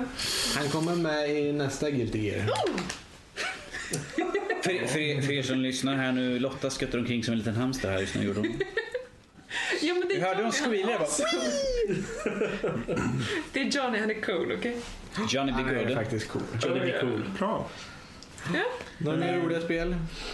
Alltså det är de som är toppen verkligen för mig. Ja, sen testat på Evolve, kom ju ut för Evolve körde jag. Vi får ta och köra där någon gång. Jag körde ju där så länge jag får vara monstret. Nej, jag tänkte ju säga det, så länge du inte är monster, för då kommer du bara äta upp allihopa. Det var ju roligt att vara monster. Det var en grej när ni testade. Jo. Han var bara monster liksom. Och vem ska vara den här gången? Max. Det var en öppen beta där. Ja, jag körde ner på beta när jag körde på riktiga spelet. Jag hörde att Evolve var ju ett sådär floppspel, var det inte? Ja, det var jätteskönt, för det var jättemycket hype runt det. Men det var verkligen så här att det försvann väldigt fort. Men det är samma sak som med Titanfall också. Ja. Fast det kommer ju två på det. Ja, där kommer två, men Evolve tror jag inte kommer. För Evolve släppte väl ganska nyligen ett nytt monster jag för mig, eller något sånt där. De släppte ju någon DLC för det, vilket jag tror de bara försöker hålla vid liv på något sätt. Men att folk har ju övergett det ganska. Just den här asymmetriska modellen på de här kom ju lite där. Men frågan är, kommer det få ett uppsving i med VR? För det skulle jag kunna tycka var skitcoolt. Gå runt med en VR och liksom paranoid vända sig omkring och undra, kommer jag bli påhoppad bakifrån nu? Det är lite för competitive. Jag tror känns folk inte vill ha för det här, liksom. Ja, men folk vill ha lite mer respons. Att det är mer det här att det är inte så mycket immersion i det här spelet, utan det är mer att jag ska vinna den här ronden. Och då är det skrika på den lagkamraten. Vad fan håller du på med? Du kan ju ingenting. Ja, men då spelar de fel. Ja, men jag vill bli jagad av the monster liksom och känna det lite mer immersion. Kanske borde spela Alien Isolation med VR i så fall istället. Ja. Det vore kanske inte helt fel det heller.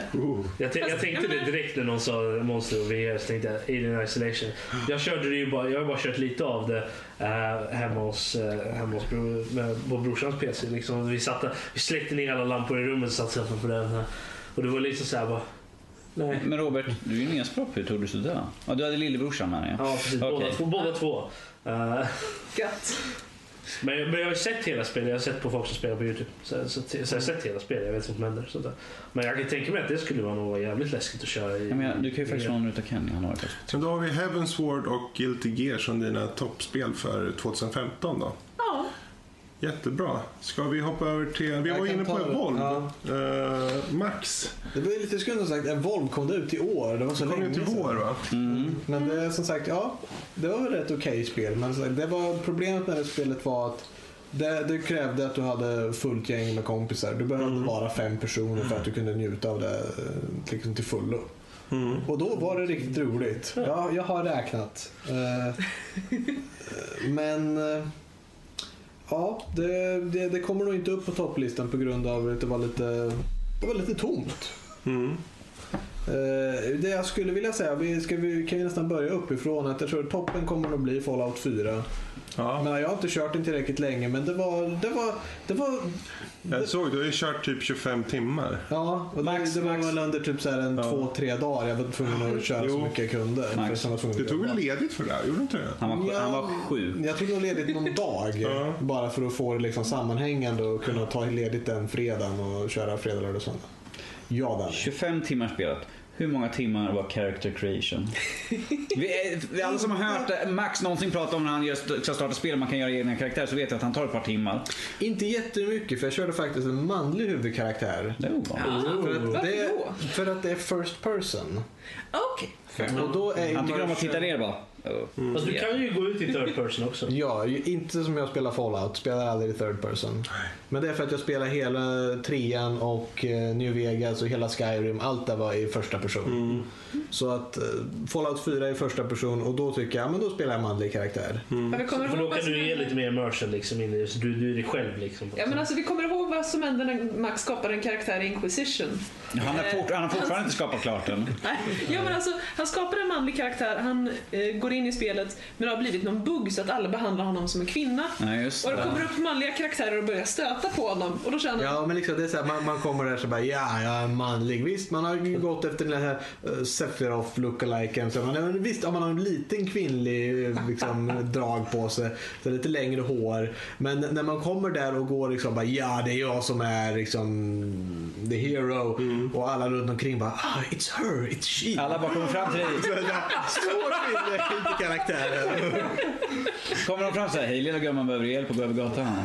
Ja, nej, men lägger ut lite. Lilla brömtan. Men jag tycker att det måste vara så för Max, för att man skulle raka Max här, nu är lite söt sådär, så skulle männen komma fram till honom sådär. Har du försökt övertyga honom där?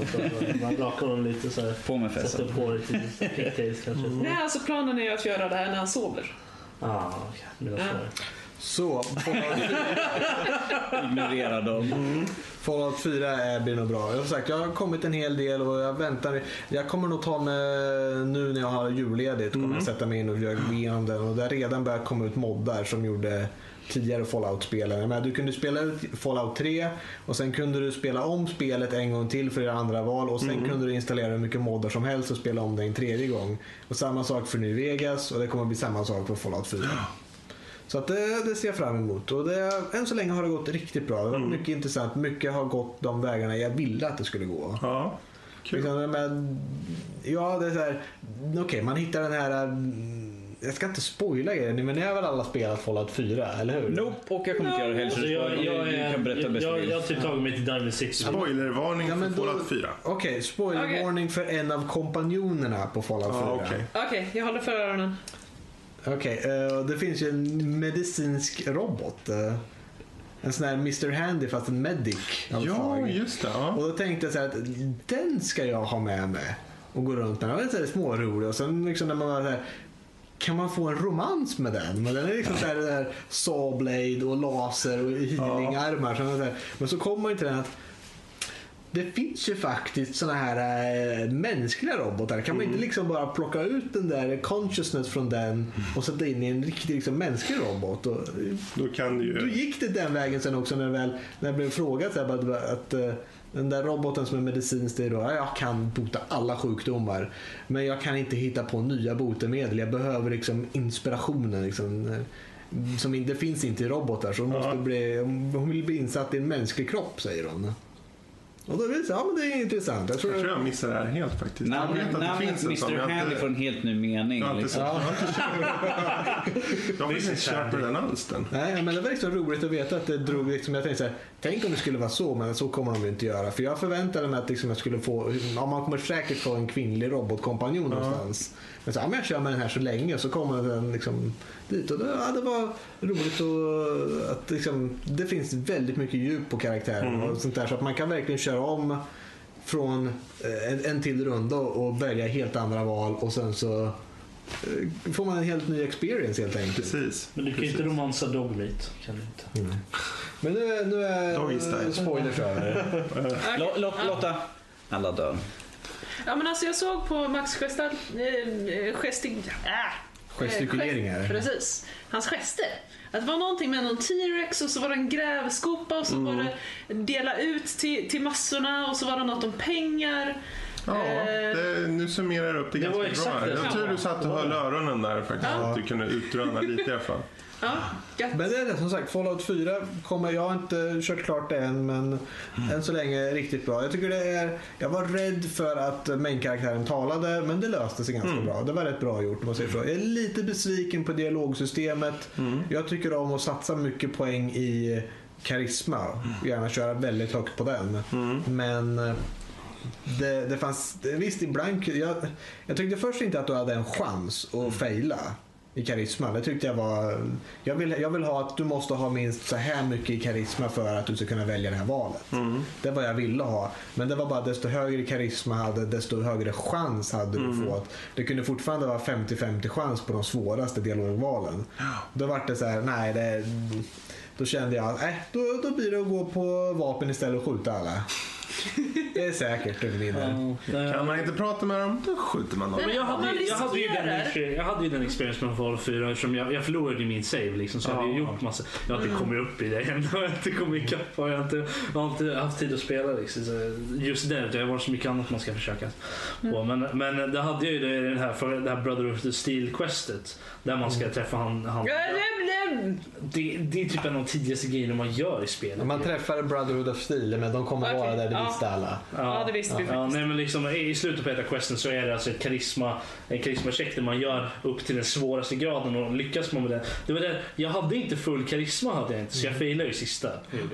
Så jag väntar spännande. Nu har jag ju maxat min karisma i den här playthroughen, så nu ska vi se om jag kan lyckas klara av den sista. Ja, men det är, jag tycker det är synd att säga, men jag vill klara den här karisma-checken, och även om du har full karisma att du inte alltid kan få dem. Du måste spara innan, köra den konversationen flera gånger tills du vet att nu har jag kört den här, nu lyckades jag. Det bryter immersion helt. Så det är jag lite besviken på. Det har alltid varit en sån grej i sommarspel, men det har man ju typ i alla Bioware-spelen liksom, när man har man full intimidation eller karisma.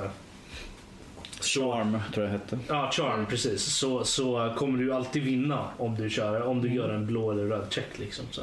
Så det i Mass Effect till exempel, och samma sak i Inquisition och Dragon Age, de spelen, så är det också så, har du fullt i alla de där så då kommer du direkt. Det var det jag ville ha, men det var så det inte var. Alltså jag förstår ju att det kanske är lite mer realistiskt inom citattecken. Men det tycker jag tyckte inte om den. Och som sagt, dialogvalen var lite tunna, att det var oftast där att nej eller sarkastiskt eller fråga mer.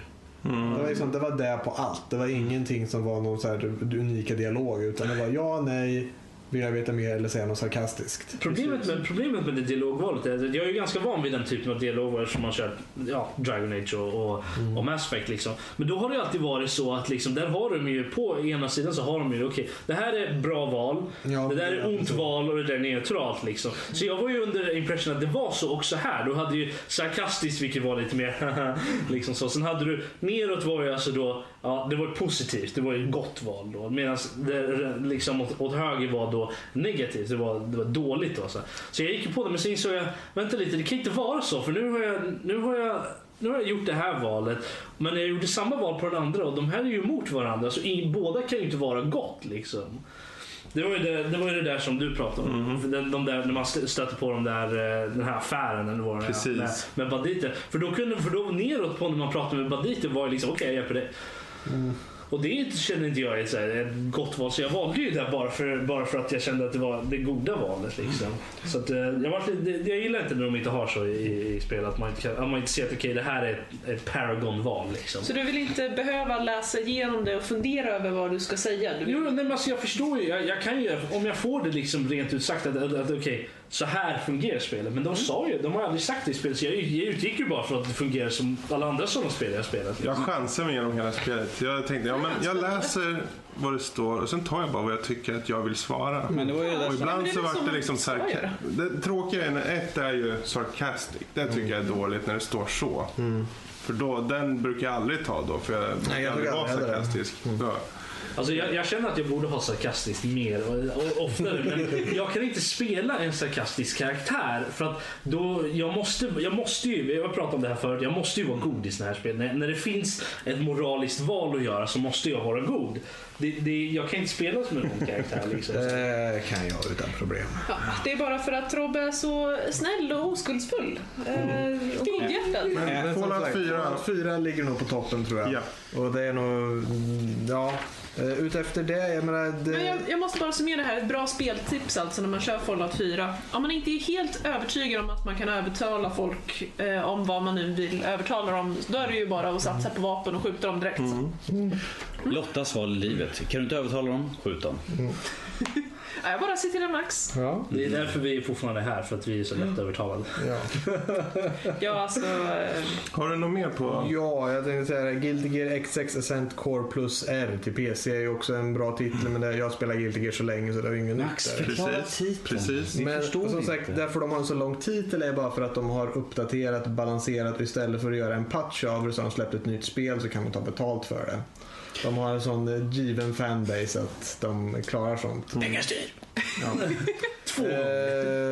Och när de går till stora grejer, som är ett annat av mina som stora favoritspel under året, är ju Guilty Gear Xrd.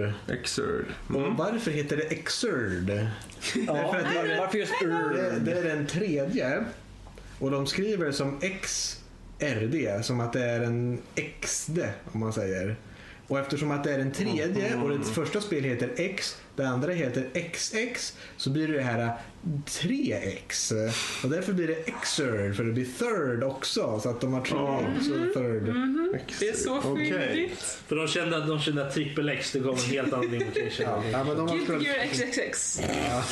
Den vill du spela. Ja, alltså jag skulle spränga. Är det med Vin Diesel då, eller? Nej, det är grov porr. Jag tror du förstod det. Jag tänker på en helt annan XXL. Eller XXX. XXL. Nu vill jag inte veta vad du tänker på i sammanhanget. Det är XXL-spel. Ja, vi går från XXL. Det var ett jättebra fighting-spel. De har äntligen gått över till 3D, men gjort det på en verkligen väldigt cool cell-shaded. Det är verkligen...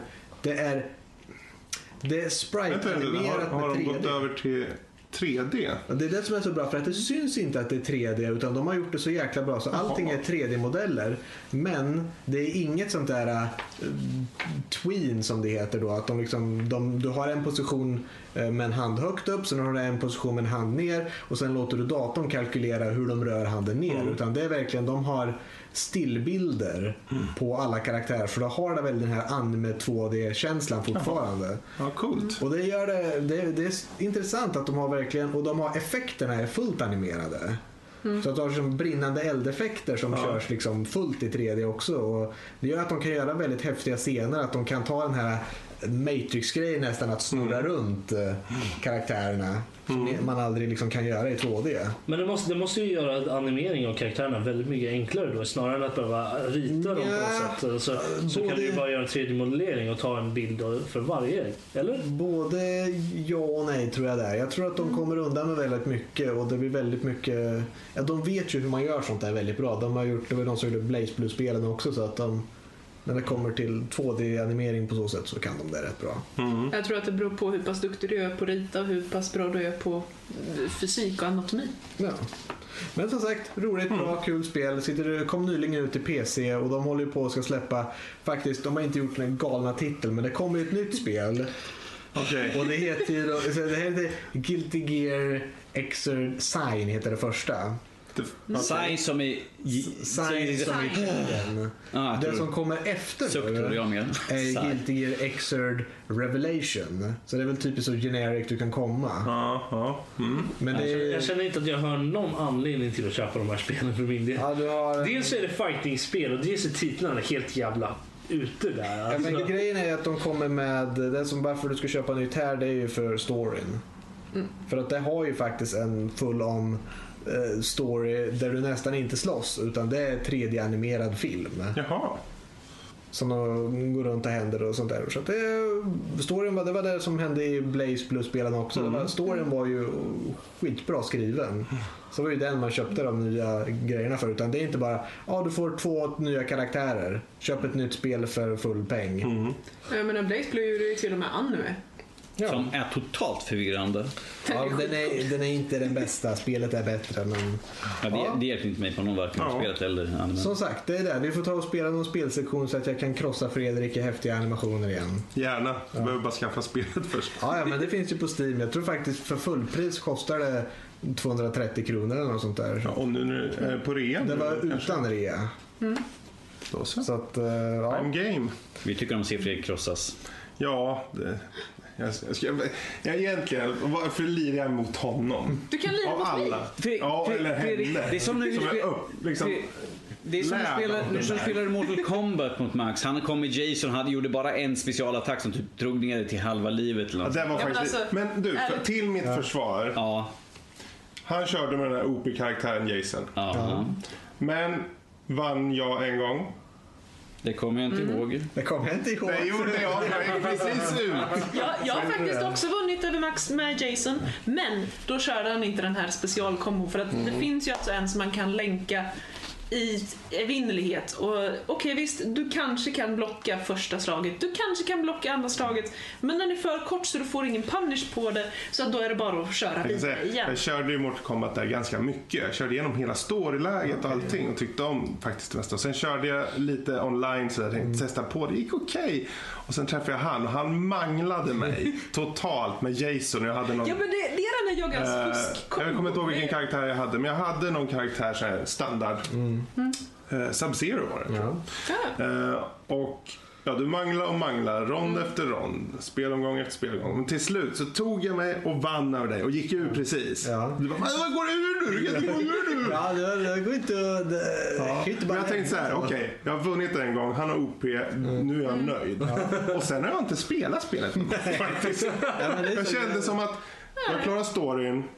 Du har kört online mot random människor och du har vunnit en gång över Max. Jag är klar. Det är så man räknar att man är klar i ett fighting-spel. Det är nu jag vet att så här, okej, jag får inte köra go easy eller något, utan så jag måste, för att om, så länge han inte klår mig så kommer han fortsätta spela mot mig. Så vad du säger här är att du lät honom vinna alltså? Nej, det var nog faktiskt inte så, men ibland, man kan inte, det är svårt att vinna alltid, men Mortal Kombat är också ett spel som jag inte har tyckt om förrän 10. Jag tyckte inte riktigt om 9 ens. Och även så också var det just så att jag hittade Jason och han fungerade så otroligt lätt att spela. Jag menar, jag är ju över dubbelt tror jag med Jason än vad jag är med någon annan i den roster, om man säger. Observera. Och jag vann över han en gång. Ja. Observera att du har ganska många timmar med Melina till exempel. Jo, jag började ju spela med en helt annan karaktär och började träna. Men hon som biter den i ansiktet istället. Ja, det är det jag säger, du är bra på karaktärer som äter saker. Men den hör inte hemma på listan, eller? Jo, jag skulle nästan komma till den sen. Men den kommer efter Guilty Gear. För Guilty Gear är mer min typ av spel. Men Mortal Kombat gör så mycket så bra att även om fighting-delen inte är riktigt mig hemma så är allting runt omkring och fightingen uppe i en sån nivå att den kommer på 3:e platsen då. Kul. Jag vet inte om jag har någonting med att titta igenom lite snabbt. För nu har du tagit upp 2 stycken Guilty Gear, va? Accent Core räknar jag räknar inte Accent Core som del av det här året. För det hade jag spelat tidigare. Ja, men då hänger så det är bara som en port. Final Fantasy, riktigt bra spel, men det var verkligen, och det är liksom, det känns som att spelet är designat så att du spelar den upp till den svårighetsgrad och tycker att nu måste jag lägga ner för mycket tid på det här för att jag liksom ska klara det, eller jag måste börja liksom komma överens med folk. Nu när faktiskt utvecklaren sa att det var så spelet var designat så vill jag säga att jag kör spelet ens menade sätt att, ja, men det är okej att du liksom subscriber i 2-3 månader och sen så lägger du ner spelet ett par månader och sen kommer du tillbaka igen när, liksom, när du känner att det finns mer att köra. Eller så kör man en månad och sen bara nej, och så är det bra. Vet vad jag hör? Vi måste införa något som heter Weekly Challenge. Det är Max vs Lotta i någon fighting-spel och sånt där. Jag funderar faktiskt när vi har suttit här så här, 5 personer, vi skulle kunna göra rätt mycket. Vi säger hela tiden att vi ska spela saker. Det blir aldrig av. Nej. Ja, hur många månader har vi sagt att du och jag ska köra någonting, Rob? Ja, var är er spelsektion? Ja, det är allt ligger på Lotta. Jag har tid hela tiden. Har du någon mer? Eller det är din lista? Jag tänkte säga så här, vi hade Fallout, vi hade Guilty Gear, vi hade Mortal Kombat. Final Fantasy kommer nog... är den med på listan? Final Fantasy 14 är med på listan, expansionen, ja. Den är tillräckligt bra. Att jag, som sagt, jag tog ledigt för den och spelade den i 2 veckors sträck, så att någonting gjorde den rätt. Vad har vi mer? Undrar om jag skulle få plats med 5:e eller inte. Vad heter det? Endless Legend var rätt bra, men det kom jag aldrig så långt på. För det... Kom det i år? Jag tror det. Eller gjorde jag det? Det kom i fjol. Det kanske var förra året och då räknas inte den. Om det är en eller två skulder.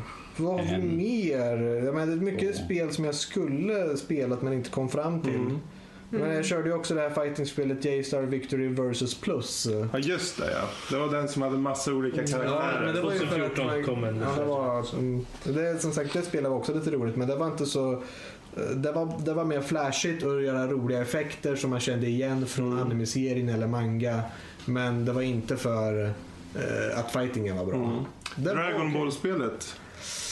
Nej, fastnade inte. Var ganska hypad för det och sen så fighting-spelare, men det här blir stort, men det var, nej. Vi missade att kolla på de spelare första gången. Det enda Dragon Ball-spel jag spelat var, jag körde, vad hette det? Var det Budokai 2 eller något där till PS2 liksom.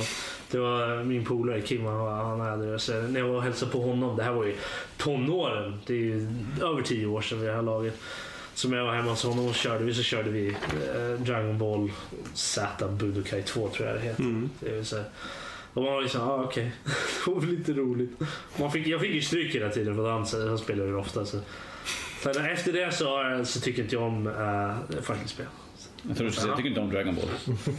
Man ska vara efter livefilmen också. Ja, just det. Evolution. Nej, jag är nöjd med min lista där. Där har vi Max lista 2015. Men om vi hoppar över till stockholmaren här då. Den som vi har med oss idag i alla fall. Vi saknar ju en stockholmare. Eller ja. Vi saknar Babyface. Jag är örebroare fortfarande. Närking. Örebroare i benen. Ja, tillräckligt, precis. Du måste nå upp till en viss nivå av gnäll. Ja, men det är jag bra på. Så att jag, ja, det är faktiskt sant. Så att jag känner att jag fortfarande får hålla min så här... Robert, jag är skeptisk. Jag tror inte... Hur ser du din topplista? Alltså, jag har väl inte... Har du en topplista? Typ? Alltså, jag har väl... Mitt nummer 1 är väl Dying Light. Nej, jag har Dying Light. För att det spelet har jag spelat så pass mycket på. Jag älskar det spelet. Det var en jättebra kombination mellan för jag hade spelat Dead Island, Dead Island innan hade jag kört. Och det var liksom roligt, springa runt och slakta, som man fick bygga olika vapen liksom, man kunde uppgradera dem, så det var coolt liksom. Så det var nice. Men jag älskar ju också Mirror's Edge. Ja, det här var ju som en jätteskön blandning mellan de två. Så att det liksom parkour blandat med zombieslakterier, det känns en påk i huvudet på en zombie när man springer och sen upp för ett hus. Det kan vara lite så här roligt faktiskt. Ja, det är jävligt nice faktiskt. Men jag tror inte jag skulle haft lika roligt att spela själv faktiskt. För jag spelar ju med polare och vi har kört igenom spelet typ 3 gånger med det här laget. Vi håller på att ta alla så här, alla collectibles nu. Ja, okej. Okay. Så jag har en lista på ena skärmen så här, okej, här är de här collectibles, så springer vi runt och plockar oss så vi kan 100% innan The Following kommer i februari. Så det ska bli nice. Det är ett sådant spel som jag gärna går tillbaka till. Storyn är okej i det spelet. Den är lite så här, lite upp och ner, lite blandad så här, och man blir lite så här, vissa karaktärer dör och man blir lite... Ja, det var ju ganska dumt. Och, nej, du får inte dö, sluta nu. Väldigt taskigt. Men att samtidigt så går man gärna tillbaka och spelar spelet bara på grund av att springa ut och slakta zombies. Så fort man får grappling hooken så blir det ju ett helt annat spel på något sätt. Jag vet inte, det är... För man går ju man får inte grappling hooken förrän man kommer en viss bit ner i ett av skill trees då som man har. Och jag tror inte jag fick min grappling hook förrän jag var i Old Town eller vad det heter. Det är den andra kartan som finns då. Och för där behöver man nästan grappling hooken för att ta sig runt, för att det är så tätt med hustak och sådär, så att man, och i vissa ställen så finns det stora gap, så då måste man ner på marken och springa, medan är man tillbaka i slums så är det väldigt mycket öppna områden, och då känns det lite, då är det bättre att springa bara. Men grappling hooken gör att spelet får en helt ny nivå liksom. Men det är ingenting som jag känner att det var ett bra val för, men då att vänta med grappling hooken tills man har kommit en bit, så att man lär sig själva parkour-aspektet av spelet, för att det är vissa ställen där man inte kan använda grappling hooken. Den är disabled. Det är bra med grappling hook i senare del av spel, Uncharted. Mm. Jag tänker såhär, på grappling hook och det blir som Just Cause 3 av det hela. Mm.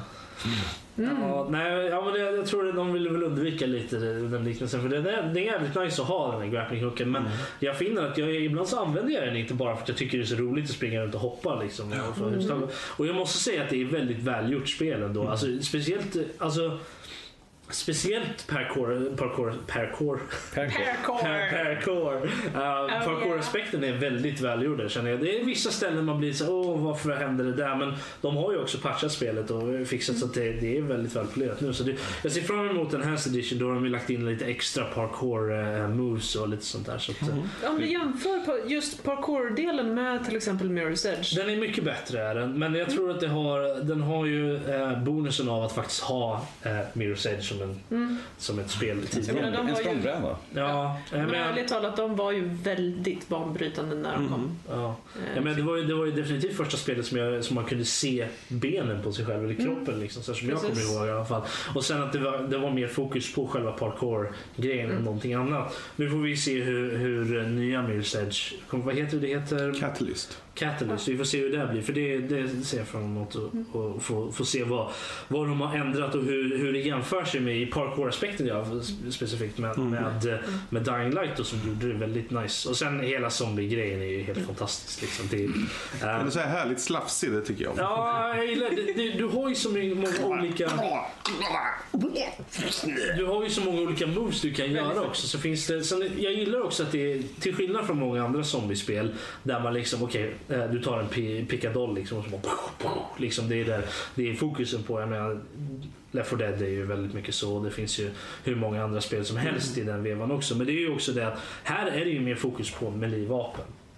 Du får ju inte pistoler och sånt där gevär förrän långt senare. Och de har ju, till skillnad från melee-vapnena som kan ha en ganska stor bredd av damage. Du kan gå från, jag vet inte, de lägsta gråa basvapnen ger typ så här 10 i damage, medan har man ett, jag tror de är de är guld eller orangea då, med fullmoddat allt sånt där, och damage liksom ger upp mot en, vad är det, 800 i damage. De så exploderar i små bitar eller vadå? Nej, men zombiesarna de levlar ju med dig, gör de ju också. Så det gjorde de ju i Dead Island också. Det är ju Techland som gör det, eller? Ja. Så att det gillar ändå liksom att det finns en stor skala där, men medans alla skjutvapen har bara samma damage som sina liknande vapen, så att alla assault rifles har exakt samma damage som alla andra. Kan du inte fila lite grann i pipan så det går lite snabbare, va? Vi får se, de har ju lagt in lite mer range weapons i The Following. Jag såg ett armborst och en vanlig pilbåge i det, så vi får se. Rip off Tomb Raider. Men då har vi Dying Light på första plats då. Vad har vi sen då? Alltså jag har ingen riktig ordningslista, utan det är mer att jag har några stycken spel. Några toppspel helt. Ja, men Cities: Skylines var ju enormt bra. Nu har inte jag spelat det på typ ett halvår nu, men det är för att jag var så fokuserad på andra spel. Det är sådana spel som jag kommer säkert komma tillbaka till och spela igen. För det är en bättre version av SimCity i stort sett. Så att, jag önskar att det fanns någon form av multiplayer dock som man kunde spela mot eller med andra liksom. Det vore ganska nice. Men de släppte ju en DLC nu, en expansion som heter After Dark. Hette den After Dark? Eller? Jag tror den hette After Dark. Ja, för där, då ger den ju en dagscykel, och när man på natten då så tänder den ju alla lampor i hela staden, och det ser jättesnyggt ut. Jag såg lite videos om det var jävligt nice. Så jag funderar på att skaffa den vid någon tidpunkt. Men det var jävligt nice faktiskt. Efter floppen med SimCity 4 var det. Eller bara SimCity. Den hette bara SimCity, så var det. Så gjorde ju SimCity att folk verkligen kom tillbaka till just den här citybuilding. Problemet med SimCity hade, förutom serverproblemen som alla, det är ju den som alla rackar ner på, men det var just att det var så begränsat i yta.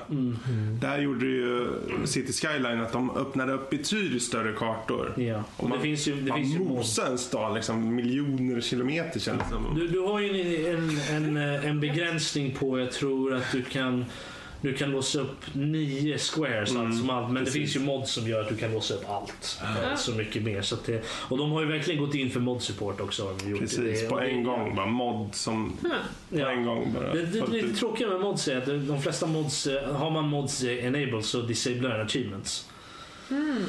Vilket är lite tråkigt. Det finns en mod för det. Ja, det finns det. Det finns en mod för det. Jag tror så att du kan få achievements fast du har mod på. Jag tycker, det vet jag. Men jag tycker att det är lite tråkigt att de gjorde så. Men jag kan ju förstå varför. Men jag tycker att de borde ha haft en olika kategorier då i mods kanske. Att du kan ha bilder alltså där det bara är typ byggnadsmods liksom. Precis, för jag tog ju bara ner så här. Jag letade upp svampen. Här i Örebro har vi ju svampen. Och den fanns. Så nice. Det byggde i Örebro. Awesome. Perfekt. Ja men det är ju sånt. När det bara är byggnader och såna grejer, då känner jag liksom att har man bara sådana aktiverade, då tycker jag att det borde inte disabla. Sen det finns det ju andra mod som gör hur mycket andra grejer som helst, som gör att det blir fusk i stort sett, som blåser upp allting liksom, och sånt där. Ändliga pengar eller ja, precis, och sådana grejer. Vi ser ju upp där när vi gjorde vår spelsektion, för du hade ju någon sån där som gjorde att man kunde se vilka byggnader som låses upp här framme. Ja. För vi skulle ha det så vi kunde visa vad som komma skall i spelet.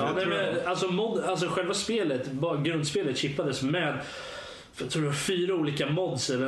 Dels var det oändligt med pengar, alla byggnader upplåsta, och jag kommer inte ihåg vad mer det var. Jag tror det var någon mer sådär grej. Så det var ju några som var så de som var officiella mods som då, de som gjorde, vad heter de? Är det Paradox?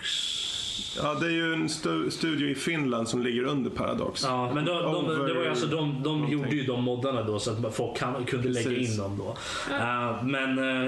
Men jag känner fortfarande att de kunde ha kategoriserat det snarare, så att det här var byggnader, det här var tools bara, och sen har man fusk. Så. Men där har vi Cities: Skylines. Ja. Vad har du med för något roligt? Ja, jag har Evolve 2. Såklart, jag glänsade ju det väldigt, väldigt starkt när jag pratade om det, och Fredrik han tyckte inte lika mycket om det, men det var nästan att man såg de här anime fangirl-ögonen i streamen. Ja, nej, jag tyckte verkligen mycket om det, men mycket av det är ju att det påminner väldigt mycket om äldre spel som Chrono Trigger, och sen att det var så mycket fanservice i spelet också, om man gått igenom, men det hade ju problem också som sagt, men allt överallt så var det ett väldigt, väldigt bra spel. Jag har fortfarande inte gått tillbaka och spelat om det, men jag kommer nog göra det i sinom tid. För det är ett av de där spelen som ligger på min lista som jag gärna spelar om senare någon gång. Men jag tror att det var... jag köpte ju spelet. Jag spelade ju fuskigt först för jag kunde inte hålla mig. Men sen köpte ju spelet sen. För det visste jag att jag skulle göra.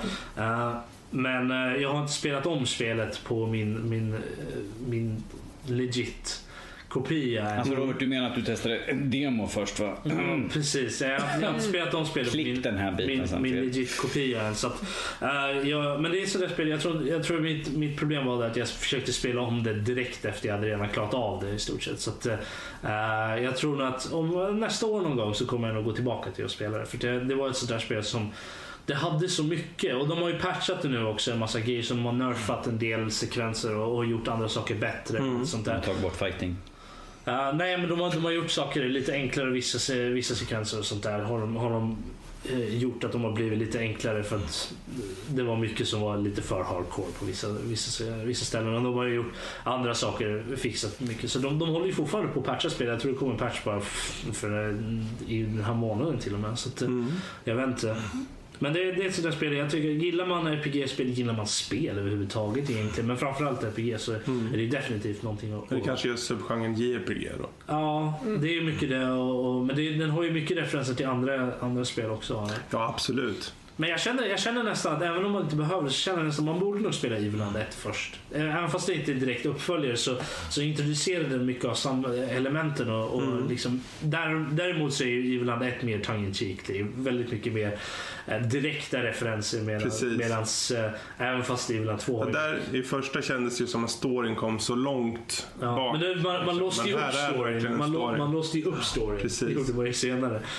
Så att, men här får man ju den direkt från liksom från get-go, så det här har en ordentlig story. Och jag menar, jag hoppas på att vi får ett Evil End 3 helt enkelt. Det så som det har sålt tror jag, för att det är nog mycket möjligt faktiskt. Jag hoppas väldigt starkt på det. Vi får se om jag skulle gärna vilja ha en fortsättning på just den här storyn, se om de kan göra något mer med det. Men jag kan även förstå om de försöker göra någonting annat och kanske de kan köra som Final Fantasy. Ja, hittills så följer det den traditionen. Men det är väl en 2 i alla fall. Det är väldigt bra, jag tyckte om det.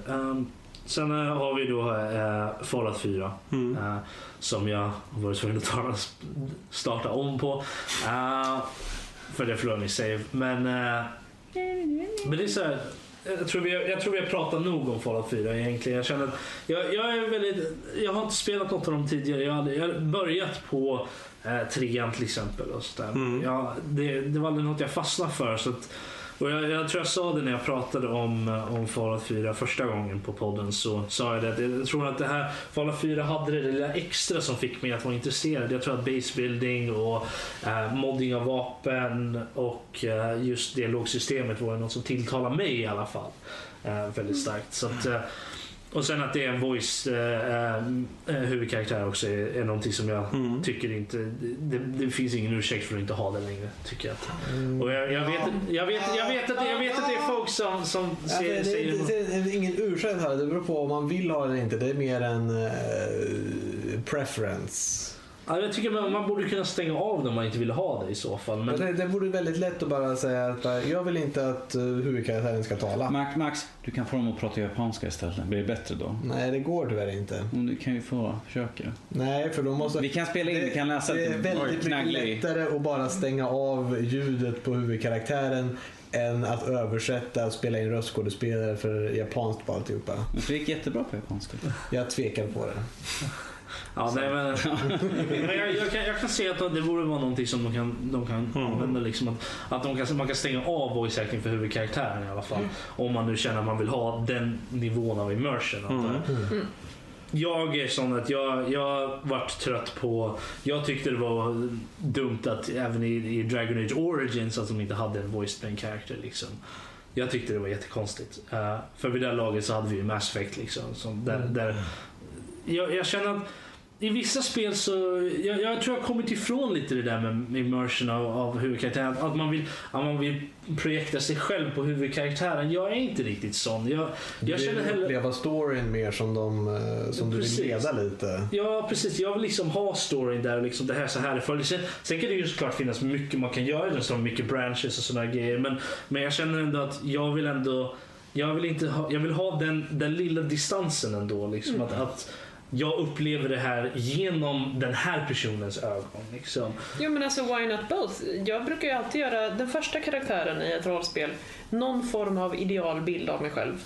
Och sen, jag menar, jag har spelat tillräckligt många PNP och live och allt möjligt kyssel. Så att det är ju... Man känner, jag känner för att vara den här typen av person just nu. Ja, men bra, då är du det. Jag får en bild av att Lotta gör en karaktär som ser exakt ut som henne förutom att det är längre hår. Alltså idealkaraktären, större bröst, längre hår om det finns oftast inte, utan oftast får jag nöja sig med kortare hår. Notera här, för Lotta ska längre hår som måste vara typ ner till knäskålarna. Ja, det är lite bökigt. Vad heter det här? Vad heter det? Skogsvrået? Vad är det för någonting som heter så här?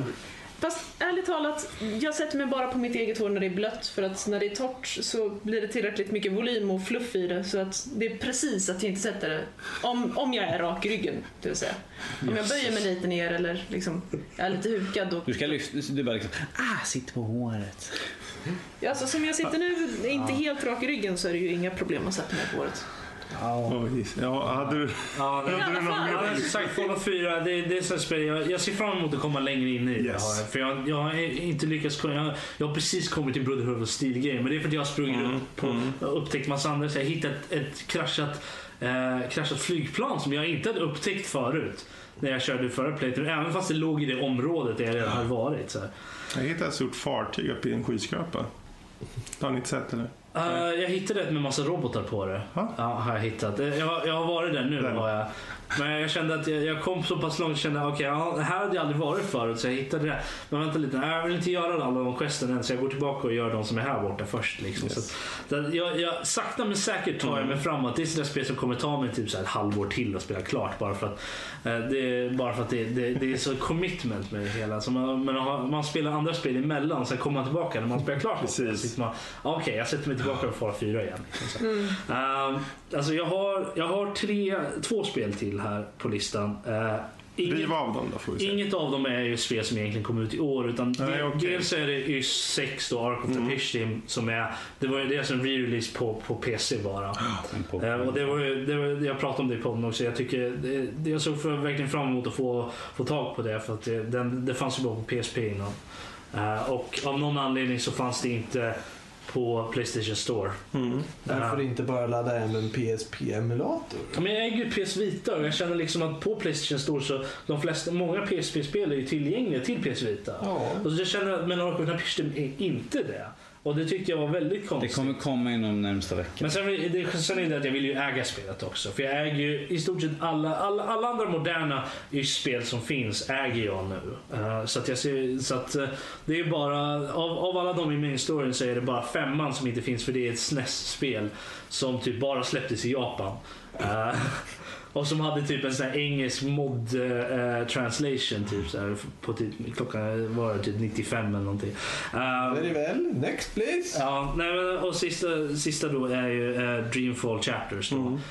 Ja, men, första episoden kom ju förra året. Men 2, 3 och 4 har ju kommit under det här året. Och storyn har ju blivit mycket bättre. Den börjar avslutas nu. 5 kommer ju nästa år. Det betyder att du kommer ta upp Dreamfall Chapters nästa jul också. Precis, det kommer du också. 3 år i rad. Så att de två är mer så här minispel, mindre grejer.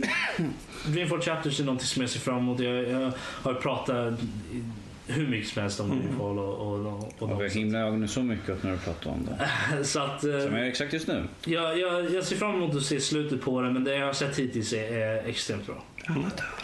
Jättebra lista. Då går vi över till herr Ors. Nej, jag tänkte vi har faktiskt fått lite mejl här från Karl. Babyface Karl. Och han har skrivit en liten text här som jag tänkte jag ska kanske inte ta hela, men hans godtagavsnitt. Ge oss din bästa Karl. Eller avser godtagavsnitt. Hans Game of the Year är Metal Gear Solid 5. Och han börjar skriva här att det här är 3:e gången han börjar skriva på den här texten till Gotia-avsnittet. En slutsats som han dragit är att när man ska prata om Metal Gear Solid 5 kan man sitta och babbla tills till och med att Rob tycker att det är dags att gå vidare. Men i korthet, fighting words. han summerar upp ganska mycket här, och det är bra grejer här, för det är en gigantisk värld, vackert, det är valfrihet. Och det här är helt enkelt en värdevinnare av Game of the Year enligt honom då. Du kan smyga igenom hela spelet utan att en vakt vet om att du är där, eller bara mosa dig igenom allt, fast det är premieras med stealth. Storyn är lite av en smaksak, men det är också något man kan säga att det är definitivt unik och aldrig tråkig. Jag menar, du kan ju till och med gå in på toan och höra folk skita och få en liten bit av berättelse därigenom. Det skriver inte han, men det vet jag egentligen. Men det här är i alla fall det spel som han anser var årets spel. Vi kommer kanske skriva upp det här på vår hemsida sen, Gotia-avsnittet, och de spel som vi individuellt tycker är årets spel, så ni kan läsa lite vidare där. Ja, men det var hans där. Och så har vi ju lilla mig då. Jag har ju spelat en hel del spel under året. Du har inte tid, du har jobb, du har barn. Det är helt jävla otroligt att man har tid egentligen. Jag fattar inte. Jag säger bara så här: tur att barnen kan göra mat själva. Ja. Men, jag ska börja. Nu har jag inte någon inbördesordning eller något, men den första är ju det som du var inne på. Det är ju The Beginner's Guide. Yes. Du har kört halvvägs. Jag har kört halvvägs. Och det är ju att det har en ganska stor twist på slutet som blir intressant. Jag går inte in på den nu. Ja, Danny sitter och håller för öronen. Men vi kan ju låta honom fortsätta med det. Spelet är väldigt bra. Det är väldigt indragandes. Och det var faktiskt sorgligt framförallt. Jag fann det väldigt sorgligt. Jag har inte känt så för något spel tidigare på det här sättet. Det är dock väldigt kort och det är bra, för det skulle inte ha gjorts bra långt. Det skulle ha blivit jätteuttaget. Det är som typ dokumentär, man kan ju inte hålla på att dra ut på det. 1,5 timmar är precis perfekt, det behöver inte vara längre så. Men det är bra och det är ett av mina Game of the Year. Det är mitt Game of the Year. Fallout 4 som sagt, som vi var inne på, definitivt en av de större. Jag har klarat av spelet. Hur många timmar tog det? 56. Okej, ja, men då är det bra. Då vet jag ungefär att jag är halvväg, så jag ändå sprungit rätt mycket. Så. Och då, typ sista femtedelen av spelet, så tänkte jag, men nu vill jag vill bara klara av och se vad som händer. Så jag bara mosade på. Jag fullkomligen död. Jag tänkte, jag måste välja. Man ska välja mellan tre fraktioner, kan man säga. Ja, jag tänkte, vad händer om jag skjuter här? Pum. Jaha, det gick så. Aj då. Det här var inte så bra. En hel jävla koloni bara attackerar mig. Jag tänkte, okej, då kör vi på det här. Jag har gjort valet, då är det så. Så jag körde på det spåret och... vad händer om jag skjuter här? Jag avslutade Brotherhood of Steel-kampanjen på den sidan, Martin. Okej. Så var det med det. Men det var kul, det indragen. Precis som Rob var inne på, så är det mycket speltid och det är mycket små historier överallt man kan hitta. Då måste jag fråga, nästan kan vara en spoilerfråga. Okej, jag har förra. Bara en knapp fråga. Är synt en av faktionerna? Det kan man väl säga på sätt och vis, ja. Jag undrar mest bara om man kunde välja dem, om man kan gå... Ja, alltså det... Okej, om det bara är så, det är tillräckligt bara att de är inblandade. De är ju inblandade, antingen är du med dem eller emot dem. Ja, men det var det jag ville veta bara. Ja. Låt som våran släkt, antingen är du med oss eller emot. Det var bara en fråga jag ville... Ja. Sen har vi ju spelet som alla spottade på när det kom i juni, eller juli. Batman Arkham Knight. Jag körde igenom det då. Och han har inga problem, förutom när du lade in lilla patchen. Då började då var det lite när man köpt bil. Precis. När det var mycket grejer på skärmen. Jättebra story, jättebra skådespeleri, bra action. Och vad får du jag förbereder mig för att se en spoiler, för det är ett spel alla dör. Alla så. Det är ett spel som jag kommer ska få in nästa år. Nej, men det är ett jättebra avslutning. Och med hur det slutar gör det verkligen att man känner att det är en bra avslutande del. Grafiken är jävligt snygg också, så det är alltid kul förstås. Bra bilfysik för de som gillar att åka runt i en halvtankbil som skjuter allt som rör på sig med bedövningspilar. Bara den där kör på folk, och de elektrifieras. Ja, men det vet Batman dödar aldrig. Nej, så är det ju. Kör på dem i 200 knyck, men de elektrifieras och blir påkörda. De klarar sig. Ingen fara på taket. Rocket League är också en titel jag vill bara nämna. Den är inte med på min Goti-lista, men jag tycker den är värd att nämna, för det är enkelt koncept som alltid funkar. Fotboll med en radiostyrd bil. Det är ju fruktansvärt roligt när man sitter där. Det är konstigt alltså. Men det låter ju som någonting man gjorde i bakgården liksom. Ja. Man var liten och tittade. Okej, vi har en fotboll, vi har två radiostyrda bilar, vi kör. Det var ju gratis på PlayStation då i somras. Och jag tänkte, vad är det här för några jävla idioter? Vad kommer de med några jävla spel med en fotboll och en radiostyrd bil? Och sen satt han där i typ en timme och spelade. Ja, och sen efteråt när han hade visat åt andra så här, och det, men det är lite, jag tycker det är lite roligt. Så här, vad är det här för något? Och sen så liksom, ett par dagar senare på YouTube, alla som jag prenumererar på är Rocket League. Det tog verkligen fan och det blev känt. Men det är just det att det är så enkelt att sätta sig in i spelet, men ändå har det finess. Du kan ju i luften flirpa bilen liksom. Flirpa, det låter väldigt tekniska termen för det är flirpa. Han är förälder, det kör han förklarar för barnen ting. Man flirpar. Okej, pappa. Ja, men alltså, sen går de och säger så här, har du flirpat? De bara, vad fan är det för någonting? Pappa sa flirpa. Men det är i alla fall värt att nämna, tycker jag. Men ett spel som är med på min Goti-lista är Rise of the Tomb Raider. Helt klart en av årets... Spoila skit nu, för Robert har ju fått... En av årets absolut bästa spel. Tillsammans med Fallout 4 är de nog de två högsta nästan, känner jag. Det har... Kanske inte omspelningsvärd för mig personligen, men därför att det har en sån insatt... Den har en story, jag känner mig klar med storyn. Och det är inte så jättemycket grejer som du hittar, känns det som. Det finns alltid grejer att hitta. De kommer in lägligt hela tiden, så att det känns som en normal progression liksom. Snyggt, bra skådespeleri och bara kul att spela framförallt. Det var bara synd att det släpptes vid fel tillfälle. Ja. Att det sålde så dåligt. Precis. Det är väl det enda negativt man kan säga. Ja, men där får de ta på sig själva liksom, när de släpper så. Men det är ju ett bra spel så det kvittar ju liksom. Jag vill också bara nämna Evolve 2 också. Jag tycker det är inte ett perfekt spel, men det är värt att rekommendera det i alla fall. Faktiskt. För nörden inte i. Precis. Ja, eller det är definitivt något som caterar mer till folk som är nördar och mer insatta i dem än till folk som inte har någon. Jag tror inte, man sätter inte någon som aldrig har spelat ett JRPG eller ett RPG överhuvudtaget eller ett spel överhuvudtaget. Man sätter inte dem på att spela Evolve 2 direkt, det är man definitivt inte. Nej, precis. Och slutligen då det som är med på godlistan är också Cities: Skylines. Jag tycker det var ett riktigt bra spel. Mod-community som vi har pratat om. Allting faller in rätt. Bra motor. Det är Unity-motorn tror jag. En Unity-motor de har använt. Eller en Unity-motorn. Så det är väldigt modbart och det är förvånansvärt snyggt men funkar på många olika typer av maskiner. Och man kan säkert ta ner din Örebro-karta någonstans. Den ligger ute. Den är... betygsatt och allt av folk. Det är jättekul. När Fredrik spelar så vet jag att det finns en liten gubbe som heter Larsen tror jag. Eller norska sett han till mig som går och vandrar omkring där. Jag satt bredvid mig. Men det är väl egentligen det är de spelen som är mina favoritspel under året.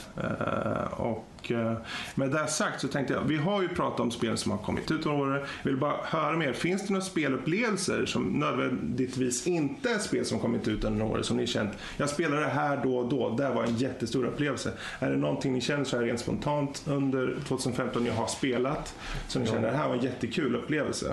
Jag har två. Och det ena är för att jag tycker upp det Blade and Soul-betan. Yes. Det är ju starkt. Det släpps ju inte förrän januari nu nästa år. Så att den tar upp den har varit jättestor och den kommer jag fortsätta spela definitivt. De gör mycket intressanta grejer. Och det är också intressant. Jag började spela Dissidia. Det är så här Final Fantasy Dissidia, fighting-spelet på PSP för att jag hittade en jättebra PSP-emulator. Så det tog jag upp och spelade igen. Det var förvånansvärt vad bra storyn var i den också. För att liksom ha sånt där, det är typiska när de blandar ihop fighting-karaktärer från olika universum. Att, det är någon magisk kraft och alla har blivit samlade här och nu ska ni slåss. Okej, det låter som en fighting-spels-story och det är lite av en fighting-spels-story men det brukar inte vara djupare än så. Nej. Men i det här fallet så är det att det finns allars personligheter skiner igenom och de hanterar det som man skulle kunna tro att de skulle hantera det och de gör det rätt bra. Kul! Så att, ja, det var två grejerna att jag har spelat. Men det är just för att jag spelat det på senare tid. Säkert spelat helt mycket annat tidigare år. Men det kommer jag inte ihåg nu. Nej. Jag måste bara särskilt nämna en karaktär från Dissidia. Lilla Kujiku. Kujiku. Det är väl inte han med. Du menar väl mer Kefka. Jo, men alltså Kefka är awesome. Ja, han är fantastisk. Men just hur Kefka behandlar Kujiku och hur Kujiku reagerar på det är ju mer Kefkas. Is this a euphemism Kujiku? Nej, men han kallar ju dem för det. Det finns ju alltid de flesta känner ju till Kefkas personlighet. Ja. Jag är en gud men jag ligger hellre och kliar med arslet istället för att göra någonting. Okej. Och så är han ju klädd som en clown. Han är en joker. Okay. Ja. Och inte jokern som i Batman utan han är en joker. Han säger så här, vad är det här? Folk har det roligt. Nej usch, här kan vi inte ha det. Nu måste jag hitta på några dumheter. Ja. Så att men han kallar ju också självklart slutbossen i Final Fantasy 9 då Kuja. Som han heter. Han är lite mer excentriska för att göra runt och det är mycket, jag ska göra en symfoni och ni ska bli förstörda och grejer. Det är lite mer en liten... Han är lite av en operavillen. Ja, operavillen skulle jag säga passar honom väldigt bra. Alltså jag förvånar mig inte om det finns någon version av honom någonstans med den här stora curly mustache som han swirlar lite. Ja, jag vet inte om jag skulle ge honom den faktiskt. Ja, men jag vill se honom i den. Det vore fantastiskt. Det är japansk väldigt sådär. Han skulle ha fått manchu istället. Ja. Han är lite grann som den här han som har Moulin Rouge eller... Ja men som mustasch liksom. Jag vill se den på honom. I alla fall så Kefka och han sitter och tar det väldigt roligt och kallar honom för Kujiku. Så Kefka är ju helt briljant i den, och röstskådespelare gör det jättebra. Ja. Mycket sådär, han håller ju på och, i den serien så står ju Terra som hon heter är ju på samma sida som Kefka. Mm. De slåss på samma sida och han håller ju henne under den här förslavningsringen som hon har i början av spelet och säger att nej, du ska slåss. Och det Kuja gör då att han tar bort den här förslavningsmagin bara för att få lite mer för jävligt ut med clownen. För de är alla onda, de kan ju inte samarbeta lika bra som hjältarna. Det är ju deras downfall såklart, men vad ska man göra med? Det är ju vanligt så här att alla Final Fantasy-spel, du har en gud som en fiende och du samlar hela ditt party. Nu har du ett party av gudar på fiendesidan. Hur fan ska du kunna klåda om? Men ja, i alla fall så det kommer ju han från Final Fantasy 12, Van som han heter. Det är ingen som spelar Final Fantasy 12. Jag vet vem det är. Ja, i alla fall han är en av de spelar Final Fantasy, så jag vet inte vem Kefka. Ja, i alla fall kommer ju och tar den där Terra från honom när han står liksom ska hon säger att hon vill inte slåss. Och kommer Van och tar den och säger kom hem nu, nu ska vi slåss mot den jävla clownen. Och Kefka sa, åh du ska slåss, jag har inte haft det här roligt på flera minuter. Och sen så ställer han sig beredskap, okej, nu är det på allvar när man har besegrat honom. Och säger Van okej, och sen sticker han bara istället och tar den här tjejen med sig. Och Kefka står där och tycker men ja, det är såhär bara, sorry, I'm going. Och så säger Kefka liksom, okay, good, have a nice time, bye bye. Wait, what? Nice to meet you. Sen bara som går och grumlar lite sådär bara, ungdomar, det kan inte bara komma här och avbryta mitt infall och springa härifrån. Fan, jag håller ju på att disciplinera här och så kan du pojkspolningar, de kan ingenting om hus och sånt där. Så att, hur gammal är Max nu igen? 52, 50. Ja, men det är Kefka som säger ja, de gör det väldigt bra. Och så typiskt gärna alla interaktioner med Sephiroth är ju golden också, självklart. När Sephiroth träffar Tifa och ska peka svärd, de har ju alla tappat sina minnen också. Självfallet. Och när de slåss med folk från sin egen värld, om man säger, så brukar de få tillbaka lite av minnena. De står liksom Sephiroth. Det är ju så att Cloud och Sephiroth börjar ju på samma sida. Okay. Och Cloud vill inte slåss. Och då kommer ju Kefka självklart och säger att du Sephiroth, du vill ju slåss mot Cloud. Men du kan ju inte slå honom, för då blir du en förrädare, så Cloud måste slå dig. Och det råkar ju vara så att den här Tifa är ju från samma värld. De verkar känna varandra och de är på fiendesidan. Så om du går och slår Tifa så borde Cloud komma och slåss mot dig. Och då blir han förrädare som säger planer och... Det är plot thickens. Twirly mustaches. Och Sephiroth sitter mer såhär bara liksom... Visst, ungefär så här coolt man kan spela det. Och sen så går han ju och pekar sitt 3 meter långa svärd mot Tifa då. Och hon säger, vem är du? Liksom, hugger du ner alla tjejer du träffar första gången? Så att, ja, du förstår inte den referensen, Fredrik, men den är väldigt rolig. Ja, den var jätterolig. Den är jätteskojig. Och till slut så kommer ju Cloud och... ska försvara sig. Ja, men det är ett stort, långt spel, mycket bra story. Det är något för dig, måste jag vara. Ja, om jag hade en vita. Om du hade en PSP-emulator, som jag faktiskt är hela grejen, att du kan till och med spela online med den. Jaha. Men det är så var det roligt. Men vad är det för typ av system? Jag ser så här fighting.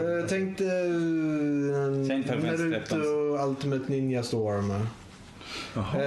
Det är fullt, du har full 3D roaming, du kan springa runt helt. Sen har du, det är mer action att du har lock-on på fienden.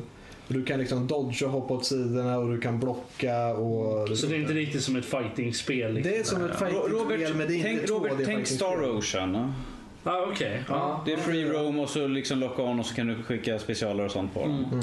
Alltså det skulle jag nästan kunna tänka mig att spela. Alltså, ja, för att det är ingenting som kräver det här att jag ska göra kombos med att trycka så här efter det här och göra halvcirklar och inget sånt, utan det är verkligen att du levlar ju alla karaktärer också. Det är JRPG i hela på något skumt sätt, så att du alla får equipment och...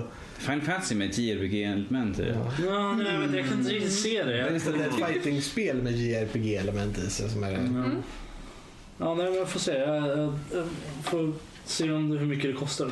Det är ju gratis om du har rätt källor. Ja, men... Nu vill jag ha det. Men det var till PS Vita eller PSP. PSP. Undrar om det kanske finns på PSP. Då var det en helt annan. PSP har jag faktiskt. Ja, får se om det finns att köpa. Jag vet inte om man kan få tag på det. Jag vet inte ens att sälja PSP-spel. Det kanske går i en PlayStation Store faktiskt. Ja, man får kolla. Jag äger ju PS Vita, jag har ju det med. Ja, men det har jag faktiskt inte tänkt. Som sagt, jag hade det ju sedan tidigare, sedan jättelänge. Jag hittade ju min gamla PSP och startade och så bara, jaha, det är de här. Alltså, det är som att hitta pengar mellan soffkuddarna liksom. Ja. Oj, titta! Carl skriver samma sak här nu i veckan. Han skriver såhär, när jag känns som startade upp sin PSP än sådär. Jo, jag hade samma berg som hittade såhär. Jag hittade min gamla laddare någonstans och bara, fan funkar den här grejen? Liksom sätter igång den här pling pling pling. Det bara, fan fungerar klockrent. Ja, hade kul. Liksom en NES-emulator på den också med 800 sådana spel. Så du behöver aldrig sitta med PC någon mer, tror jag. Nej, men som sagt, jag bytte ju till Nintendo 3DS ett tag där. Och då försvann den lite. Ja, sen hade man mobiltelefon och jag hade ju egentligen min PSP för att lyssna på MP3-låtar med ganska länge. Ja, just det, ja. Ja, Jesus. Gamla goda tider. Och den hade jag när vi spelade i bandet. Ja, det var där tror jag. För den hade, det är bara då jag kommer ihåg att du använde den. Nu har vi kommit över lite i nostalgi. Element här tror jag kommer ifrån lite. Vad var stora moment? Spel som vi själva har spelat under året som inte nödvändigtvis är spel som kommit ut under 2015. Jag känner lite ett spel som jag såg har kommit ut i år. Det är ju Heroes Might Magic 3. Just det. Såg det kom ut i år. Såg det kommit ut i år. Ja, men alltså precis. Och det har jag ju spelat HD. Och ja, visst, om man har dem bredvid varandra och jämför sprite för sprite, visst, då kan man ju se skillnad. Men för mig var det verkligen att bli transporterad tillbaka till när jag körde Heroes Might and Magic 3 från början liksom. Och jag menar, det har sagt förr, det tål att sägas igen, det är ett awesome spel. Seriously. Nu tillhör jag den här konstiga gruppen människor som säger att Heroes of Might and Magic 5 och nyare finns inte. Nej, men det konstiga du säger det är att du tycker att 4 är bra. Ja, 4 är bättre än 5. Nej. Det går att visa liksom på fakta att vi kan bara ta upp och visa, klicka på punkter och säga att så här, Max, det är hennes personliga preferenser. Man kan inte säga att någon annan har fel. Jo, Max har fel. Jag lägger in i alla fall. Varför hoppar du in där? Ja. Varför? Jag tänkte att de kanske någon kan liksom klart. Så. Ja, i alla fall. Och då kör jag ju kampanjen. För att ärligt talat, du har en bra story i det och du får en rätt bra blandning av banor. Om du kör igenom hela så får du uppleva väldigt många olika scenarion, väldigt många olika sidor av det hela. Så att jag har inte tagit igen mig igenom hela kampanjen ännu. Det är det där med att faktiskt lyckas ha tid. Ja, precis. Men ja, det är definitivt min revival of the year på något sätt. Men ja, annars har jag inte spelat sådär jättemycket spel. Lotta är ju inte jättemycket av en gamer så att det är inte kommer. Lotta, frågan är, har du varit inne på WoW någonting i år? Nej. Skäms. Ja. Din syster är väldigt besviken på dig, jag vet. Hon är väldigt besviken. Hon säger väldigt ofta att hon är besviken på dig. Ja, hela det gillet är väldigt besvikna på mig. Förstår det? Ja, jag menar snart kommer Legion ut. Jag har knappt nosat på alltså, senaste 2 expansionerna. Nu får jag en bild av en Lotta liksom sitter hemma med askan så. Jag tänkte hon smög in på fan bara står där i törn bara rycker åt sig. Det gör jag varje gång jag får ett nytt spel. Jag öppnar spel och sen alltså slickar på den och så tar den i sängen. Jag vill bara det är bara en old factory, det är liksom det är bara lukten. Men du vet Fredrik med sina big boxen öppnade upp dem och han bara damm. Ungefär. Ah, 1998. Något år där. När det kom riktiga spel. Just det. Han lägger spelet i en sån här stor så här vinglas och snurrar runt i det. Ja. Fin bouquet på den här. Ja, Planescape Torment. Ja, det är bra rom. Har du något om Norskils? Det som jag kommer mest ihåg under spelåret nu som var är ju från i somras när jag spelade klart Assassin's Creed 4, Assassin's Creed Rogue, Assassin's Creed Liberation under sommaren. Så då, vilket jag ångrar mig just nu, för jag har ingenting att spela förrän jag köper en Xbox One nu, så. För det finns ju absolut inga andra spel. Nej, men alltså, i Assassin's Creed jag mest ser fram emot. Jag menar, Halo vet jag finns ju. Det är inte lika. Batman är också Xbox One nu. Så, men att jag ser mest, jag vill mest spela Assassin's Creed. Du fick ju ett Lego-spel. Ja, visst. Det fick jag. Men det är liksom så här för lite strötid sådär. Jag menar, jag vill springa omkring och lämna folk. Totalt. Jag menar, jag har ju förhandsboken med Syndicate nu. Du kan ju gå tillbaka och spela om några spel. Nej, det gör jag inte. Men där har jag i alla fall tre bra upplevelser från året. Yes, det var en intensiv sommar när jag spelade igen. För jag var ju bara halvvägs genom alla spelare nu. Så att jag hade 3 halvor som jag hade spelat klart. Och jag gjorde inte det gamla vanliga, sprang runt och kikade på varenda lilla pixel sådär, utan jag tog bara breda drag main storyn och körde igenom. Yes. Har du några under året som inte nödvändigtvis är några 2015 års spel, men som kanske... Jag införskaffade ju nu här i somras, framåt hösten så införskaffade jag ju Monkey Island 1 och 2. Ja, just det. Det var väldigt nice att sätta mig tillbaka och spela. Jag har ju så stora minnen av att spela framförallt ettan tillsammans med min kära mor. Vi satt och spelade för när jag var i WeLad. WeLad, du spelar bara Wii då. Fan, nu var han snabbare än mig. Jag tänkte på det, jag hade det färdigt. Jag bara väntade för men jag säger det efter Fredrik säger sitt.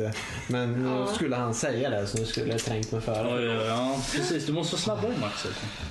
Jag ska vara mindre artig. Ja, precis, det också. Det är ingen här som är det och andra så. Nej men det är en sån här grej. Speciellt tvåan är, alltså ettan har jag många minnen av att spela med just själva experiensen och spela tillsammans med min mamma och så här. Men just tvåan är ett av de spelen som jag verkligen tycker om väldigt mycket.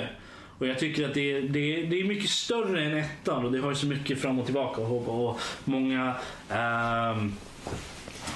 många segment och många kombineringar av items och såna här grejer och sånt som jag tycker är roligt, så att jag det är ett sådant spel som ligger väldigt väldigt nära hjärtat på något sätt. Och det var nice att komma tillbaka och spela det så som det. För jag spelade tvåan när jag äger det till Xbox av någon anledning. Alltså det var senaste gången som jag spelade det, så var det till Xbox. Så det var inte riktigt samma känsla. Så nu fick jag spela det på PC. Så det vänta Robert. Du äger ett peka och klicka på Xbox och du bara, varför? Peka och klicka, det är Robert. Ja, men alltså det heter ju peka och klicka, inte styrs bak och... Jo, jag vet. Men nej, det var en sån där grej som jag tyckte var väldigt, väldigt nice faktiskt. Men kul! Jag tror, nu har vi gått igenom våra personliga topplistor och nu kommer vi till nästa session som egentligen är Nördlivs topplista här. Det här är ju ganska svårt, vi har ju olika smaker och så, men om man ska titta mer i den mån det går så ska vi få upp en på toppen. Som vi tillsammans kan tänka oss, det här är ett spel som faktiskt når vi sätter Fallout 4 på toppen. Sen blir det säkert Tomb Raider på tvåan. Och sen trean typ Cities: Skylines. Sen är vi klara där. Men I object. Okay. Vad har du att tillföra? Det var det jag trodde, det är de flesta av oss kan komma överens. Ja, jag är nöjd med den listan faktiskt, känner jag. Jo, det är ju bara det att för mig så ligger de 3 spelen på skamlistan. Där kommer vi strax. Ja. Nej men alltså vi måste ju faktiskt ta med Heavensward. Ja, inte på årets spel. Jag menar året, det får komma på fjärde plats kan jag gå. Årets expansion. Årets expansion utsedd. Ja, jag går med på. Separat lista. Ja, precis. Ja, absolut. Och ärligt talat förtjänar inte Guilty Gear en plats på den. Nej. Ja, jo, men jag tror inte något som vi kan komma överens om med de andra här. Ja, men alltså, jag måste ju offra lite grejer, för det är liksom det är politiskt här. Okej, om jag inte petar upp Guilty Gear så är jag okej om Fallout kommer före Tomb Raider och Cities: Skylines. Max har talat. Jag vill ha Squishy the Suicidal Pig på första plats. Alltså, ärligt talat, Squishy the Suicidal Pig är briljant. Vi skulle ju faktiskt kunna få in Mortal Kombat någonstans. Mm. Alltså, den skulle kunna komma på fjärde plats. Jävlar, nu missar jag ett spel. Jag blev faktiskt inte... Nej då. Alltså? Ja. Vad? Säg titeln bara. Dirt Rally. Ah. Ja, men det är Fredrik har talat. Tack. Det är ingen annan som tycker att, nej. Jag har inte spelat spelen, men om du säger att det är bra så tror jag på det liksom, för att jag har spelat dem tidigare och vet att de är bra så. Dirt-serien, nu tar vi några stickare. Jag kan ligga där. Jag har bara det här tillfället på mig. Dirt-serien i sig har ju gått allt mer mot arkadmässig form. De slopar det totalt. De går tillbaka till grind dirt, alltså riktigt så här rally där det är simulator på hög nivå. Du måste verkligen ta dig tid att komma upp. Du kommer inte vinna på kanske 20 timmar något race. Men du tar det långsamt uppåt, du köper bättre bilar, du tunar, du ser över racen, du lär dig banor. Så på det sättet, så om man ser till rallyspel. Det kommer ett Sebastian Loeb rallyspel snart som är också väldigt mycket simulator på, som många hypar och så. Men det här spelet har släppts nu och det är unisont älskat av alla simulatornötter där ute. Det är värt att ta upp. Som du alltså. Och du kan ändra rent procentmässigt hur pass svårt du vill ha det. Det finns som en liten stapel, kan ändra. Okej, ju högre stapel du drar upp den i, desto svårare blir det. Men då får du bättre bonusar. 3%. Mer, ja, men det är och så vidare. Eller så rör du ner den och så blir det jätteenkelt kan till den mån det går. Nej. För den genren så är det ett jättestort steg framåt och det har behövts på under en väldigt lång tid. Bästa rallyspel i år får det ligga på listan. Ja, precis. Yes. Men alltså det här med Mortal Kombat X, där måste jag egentligen invända lite. Visst, det är ett helt okej spel.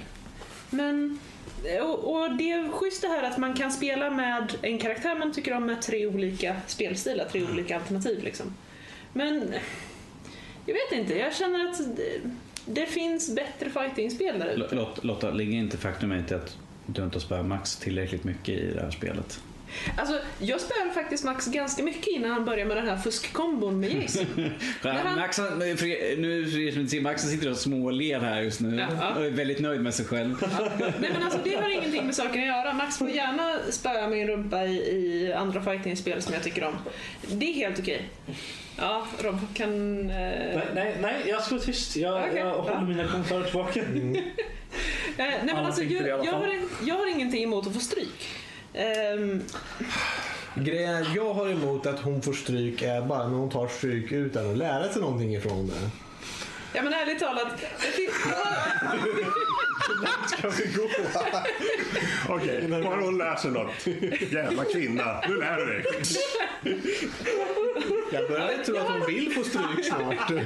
Ja, men alltså ärligt talat, jag har bara en nemesis. Och det är när du kör Joggans jury. Är den där Joggans kattdräkten i Joggans gult. Och gör den där enda Joggans neutral jump. Alltså jag känner att jag måste ta på mig löparskorna, för det är Joggans mycket jag måste springa här nu. Desto mer frustrerad hon blir i fightingspel, desto lättare är det att avläsa vad hon tänker göra. Så till slut kan man stå och göra en attack bara, och hon springer in i den varje gång, för hon tror att nu ska jag bryta mig igenom den här. Men det går inte så i spelet. Ja, men alltså, det här har bara hänt med den karaktären, i den outfiten, i den färgen, den attacken. Det går att spela rätt normalt. Vi spelade nästan lite halvseriöst. Vi spelade nästan en vecka av Ultra Street Fighter 4 och tränade verkligen så här mot varandra och körde liksom efter jobbet varje dag. Liksom nästan en timme eller två sådär. För liksom man märkte att nu har hon bättre. Och jag skulle lära henne att okej, nu vill jag att du gör 5 stycken liksom fireballs, hadoukens mot mig. Och misslyckas du med en så måste du börja från början. Jag vet att du ska kunna göra 5 utan problem i rad, så att du lär dig liksom motion. Sen ska du göra 5 från andra sidan, och sen ska du kunna göra den här, hoppa in och göra den här kombon och den här finishern, om man säger så. Mr. Miyagi-san. Ja, men det är lite sånt där. Och sen så liksom, okej, men nu så spelar vi ett par runder och tränar på vad vi har lärt oss och sånt. Så det var riktigt roligt. Men till slut, desto Har man haft en tung dag på jobbet och sen så får man hem och så ska man sitta och träna 2 timmar, då är man rätt slut i huvudet sen.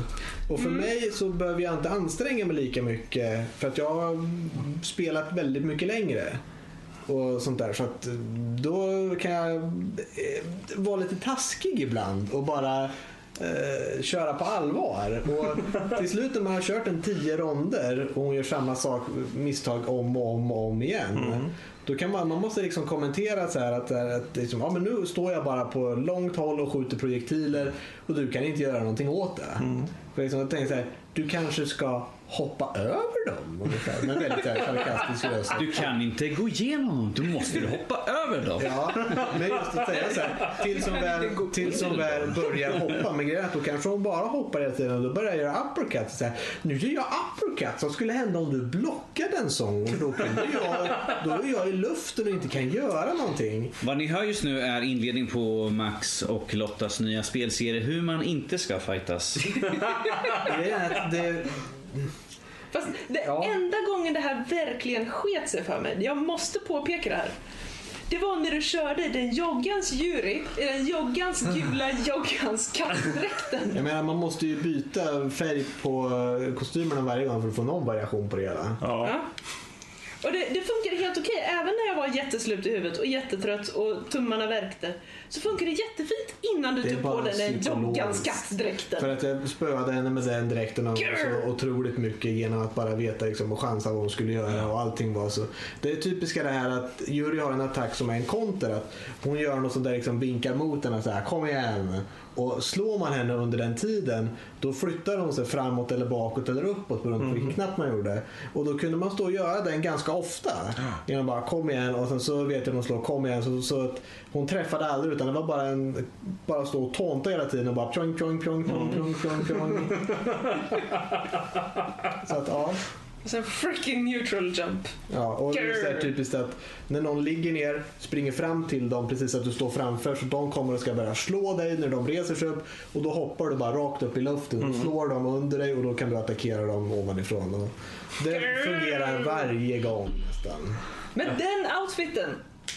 Ja, men sen... Nej, fan, jag är bannad snart. Jag tror att jag bytte outfit och då gick det inte lika bra. Så gick jag tillbaka till den outfiten och den psykologiska pressen var tillräckligt för att de faller in i samma gamla vanor.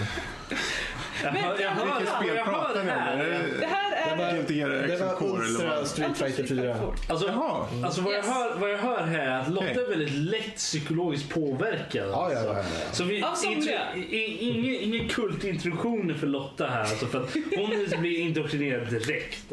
Du, alltså kult, om vi snackar kultrollspelet är det inga problem. Nej, jag menar alltså riktiga kulter, alltså sådana som... Jaha, sådana kulter. Ja, okej. Ah, ja. Om vi nu tittar på, vad är årets spel nummer 1? Fallout 4. Är någon som säger emot mig? Jag känner vi kan komma överens om det. Vad säger ni två? Jag inte spelar inga plan för heller, så jag tar inget till det. Det är ingen röst där. Ja. Är det något annat du skulle vilja ha över Fallout 4, om man säger liksom, som du tror att vi i resten av gruppen skulle kunna gå med på? Alltså jag var ganska nöjd med den listan som du presenterade. Nu är det bara Lotta som sitter då, om inte Fredrik har någonting. Fallout 4 går jag med på faktiskt. Som... Nej, men alltså jag måste också lägga ner. Kan du lägga upp ett spel som är över Fallout 4 för oss andra? Nej, det kan jag inte. Och ärligt talat, jag är ju avundsjuk på er som har kunnat spela Fallout 4. Så att, ja. Men vad kommer då på andra plats? Vad är årets second best game? Om man skulle... Ingen annan som kommer ihåg om det. Är det bara jag som har spelat Dying Light här? Jag har kört det. Jag tycker det var bra, men det saknar den här känslan bara jag vill hoppa in och köra mer. Jag försökte faktiskt igår köra det. Jag tror att det som gjorde det för mig att det verkligen att jag hade replay value, att jag spelade med någon annan. Precis. Också. Jag tror det är kanske där jag ska testa det. Mm. Jag tycker det är ett kompetent spel. Det är ett bra spel. Det är bara att det inte har gett mig den här. Jag tror att man överser en hel del buggar och sånt också när man det spelar. Kan vara att jag började att köra och jag var sugen som tusan på det, så jag tog ner demot på PS4 och körde. Det var horribelt. Jo, det var horribelt. Vi har ju fått ett mejl som pratade om det också. Att det var, konsolversionen var väldigt dålig tydligen. Ja, det, för mig var det bara själva kontroll. Det såg ju bra ut. Det var bara att kontrollschemat var verkligen horribelt. Okej. Ja, men sen så i alla fall. Sen tog jag, skaffade på PC och tänkte. Och det är ett spel du ska ha i, med mus. Mm. Jag körde med min 360-kontroll. Jag hade inga problem. Ja, jag tyckte det var för fladdrigt och lite oresponsivt och konstigt. Så där. Ska man köra ordentligt kör man med mus och tangentbord. Men det är ett bra spel, är det. Men den kanske inte passar på listan. Men jag tycker The Beginner's Guide behöver vara med på listan. För att den tillför något förspel rent generellt som jag inte har sett komma. Ja, den påverkar nog folk väldigt olika, för jag känner så att det är lite en smårolig idé här, men jag känner inte alls att den är så. Har du kört igenom den eller? Jag tror inte jag har kört igenom hela. Nej. Jag har kört igenom, jag vet inte om du säger att den är rätt kort, så säkert åtminstone det här efter 2/3 delar. Men jag känner inte att det var något sånt här. Jag spelar inte ens klart om man säger så. Det var lite coola små idéer bara, men inget mer än så. Jag fick ingen så här stor att wow, det här är nog helt nytt. Det var lite små. Problemet jag har är ju spelet i sig. Ja. Att det inte är ett spel. Utan det är ju en upplevelse. Bara. Och du går igenom och walking simulator sådär. Ja. Men som för min del, när sista orden som man säger i spelet, om man förstår vissa saker då. Hur han tar sig an ett ämne som man inte har sett i spel gör att det är ett spel som betyder mycket för spelmediet, tror jag. Okej. Alltså, jag förstår att den har en inverkan på andra. Så jag kan ju låta den ligga någonstans. Sen kan det ju vara också han som spelskapare, och han pratar om en annan som också är en spelskapare. Så det kan ju vara att den kanske inte är lika intressant. Eller, jag vet inte. För mig som inte är någon spelskapare eller något, så var det jätteintressant att se att det kanske finns saker i miljöer som reflekterar hur en person är. För det har jag aldrig tänkt på. Att om jag spelar en Counter-Strike-bana, hur den är uppbyggd, det kanske reflekterar på sätt och vis hur den här personen har gjort banan. Nu var inte det riktigt det som det handlar om, men det är ändå en av aspekterna. Jag känner det, för att om du skapar en bana, då känner du att jag ska ha en bekväm känsla och vara när du är i det här tillståndet. Då vet man ju inte, då kan man bara utgå efter vad känner jag mig bekväm i. Och då ser du att okej, här ser man att skaparen av banan tyckte att de här grejerna betydde bekvämlighet eller något. Det är av den här anledningen jag inte är level designer. Det var mörkt överallt. Men det är en kandidat som jag har till de övre nivåerna. Jag kan gå med listan, på 3-4 beroende på. Jag skulle säga tredje plats åtminstone för det. Jag har inte spelat den, så jag har inte någon koll på. Alltså jag kollade på Steam och det är typ så här ren nu, det kostar typ så här 50 spänn typ, så att jag ska väl ingen förskaffa det, tror jag. 1,5 timmar långt bara. Ja, nej, jag ska nog ta och skaffa det och spela. För du är ju faktiskt en som jag är väldigt nyfiken på vad du tycker. Sen får vi se om man hinner köra klart också någon gång. Det vore intressant. Men utöver det så har vi ju såklart Rise of the Tomb Raider. Jag har kört igenom det. Jag har påbörjat det.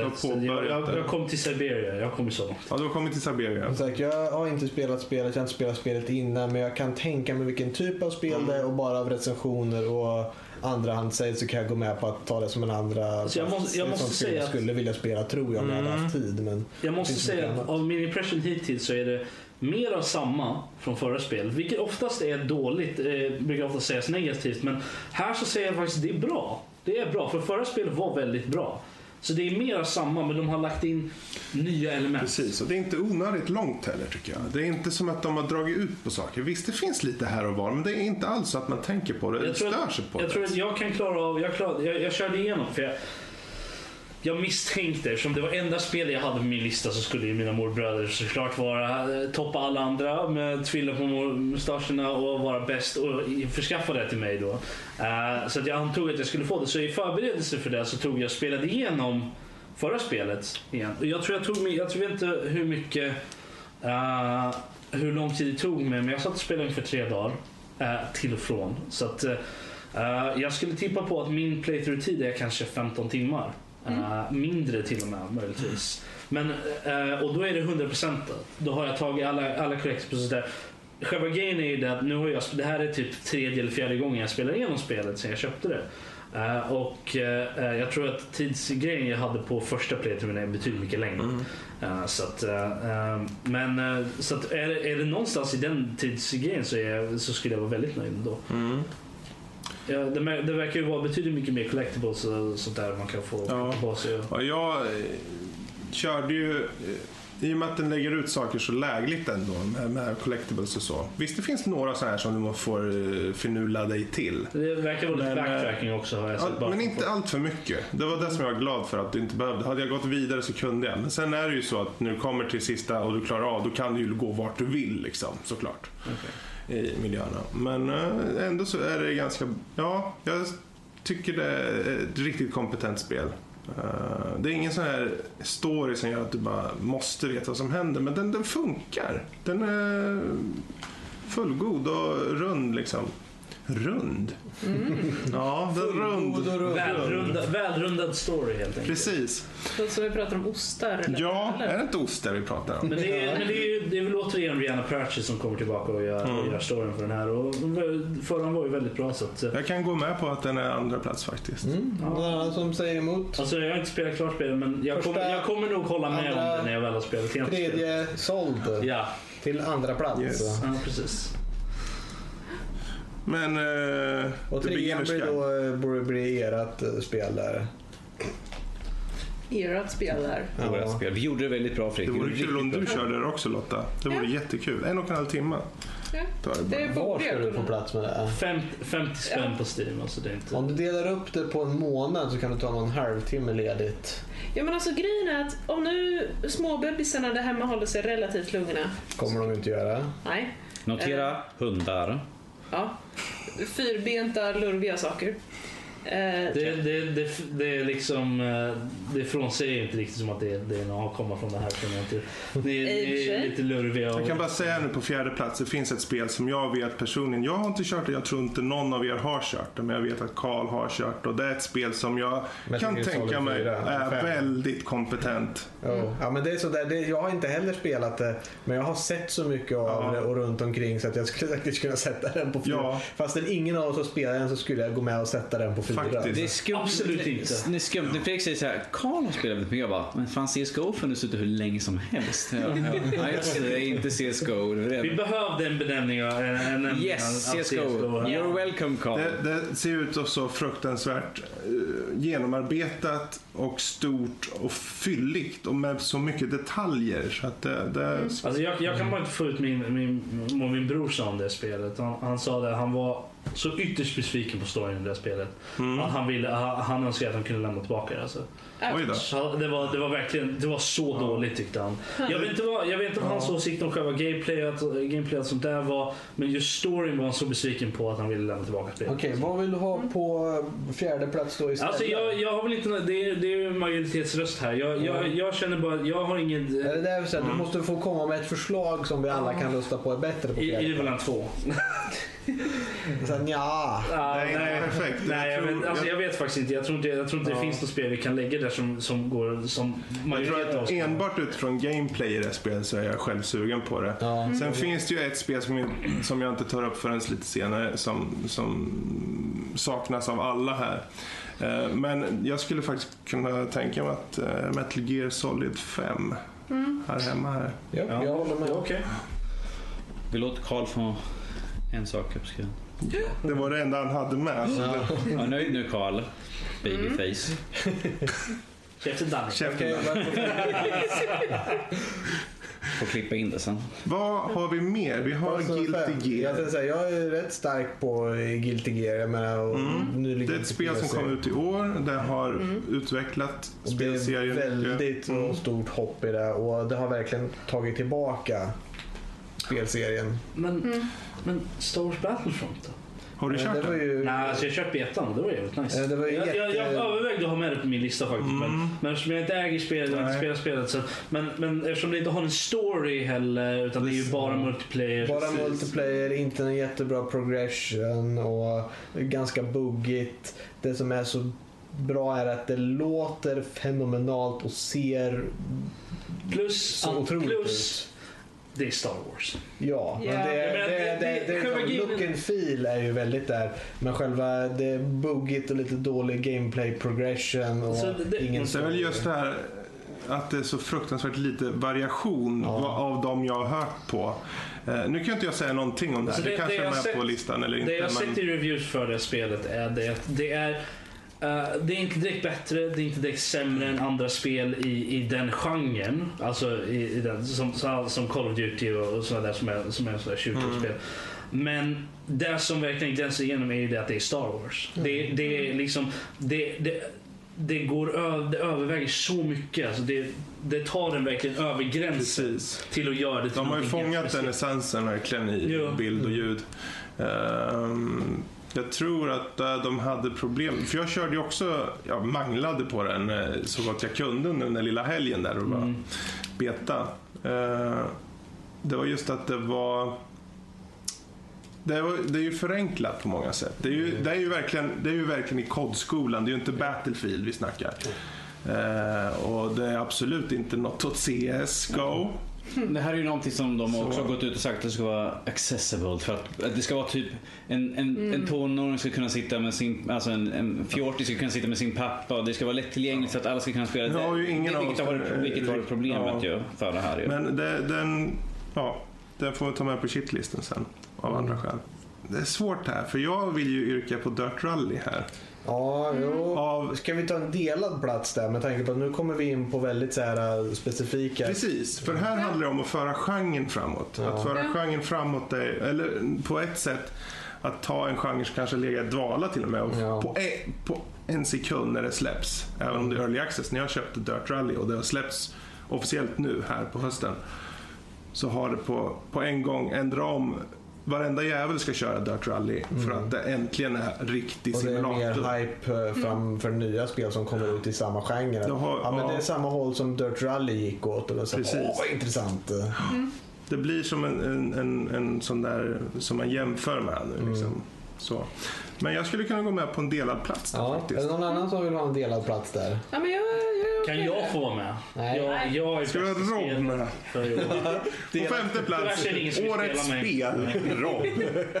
Nu ska vi spela. Jag vet inte riktigt som man spelar Rob, men... Okej, vi kan spara det till en annan. Rob, du får flytta små diskar till gamla Nintendo. Vi tar en delad plats här på... Var det Guilty Gear... Xrd. Guilty Gear Xrd. Xrd och Dirt Rally. Det finns ingen som säger att vi inte kan ha en sjätte plats här, om det är någon som ni känner. Nej. Alltså jag tror vi har nått gränsen över spel som vi faktiskt kan komma överens om. Att ha två spel på samma plats är ju man på gränsen till det redan. Så.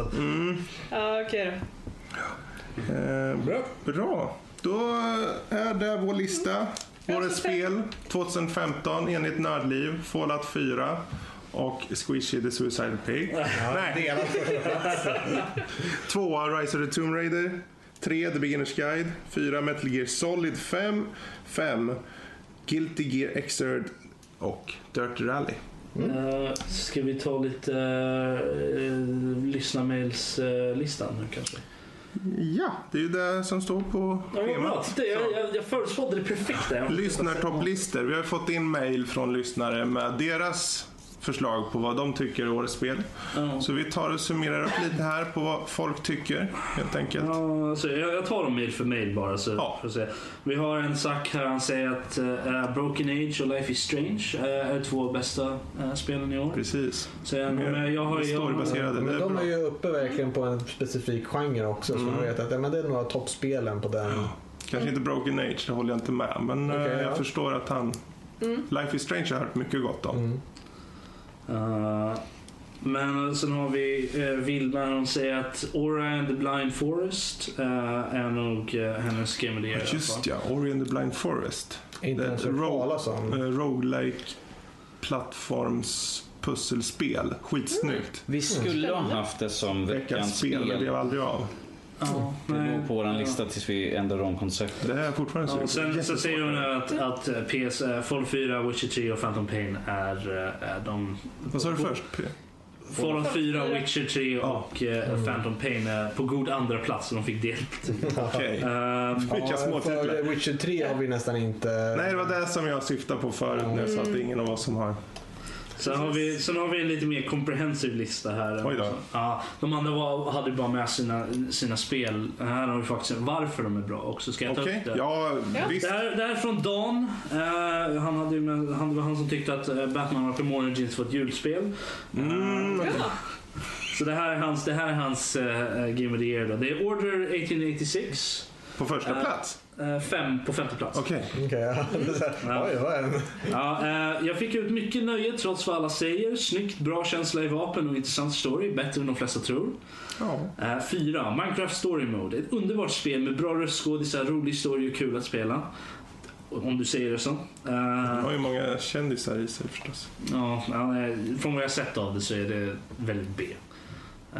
Men nu är inte din åsikt som utan... Nej men alltså utöver det, min åsikt är det här i alla fall. Trean är då Batman Arkham Knight, Need I Say More. Yes. 2. Ja jävlar För sent. Ja. Det är sant. Listan är Lockdown. Ja. 2 här då, Metal Gear Solid 5. Spelet har riktigt kul gameplay. Storyn är okej, men det är snikande man är ute efter. Så en glad smiley efteråt. Och 1 då är Pillars of Eternity. Ett otroligt stort RPG av gamla skolan. En sån där titel som ger och ger hela tiden. Kul att spela, kul att utforska. Bäst i år. Och ett spel som fick mig att slita mig från PS4.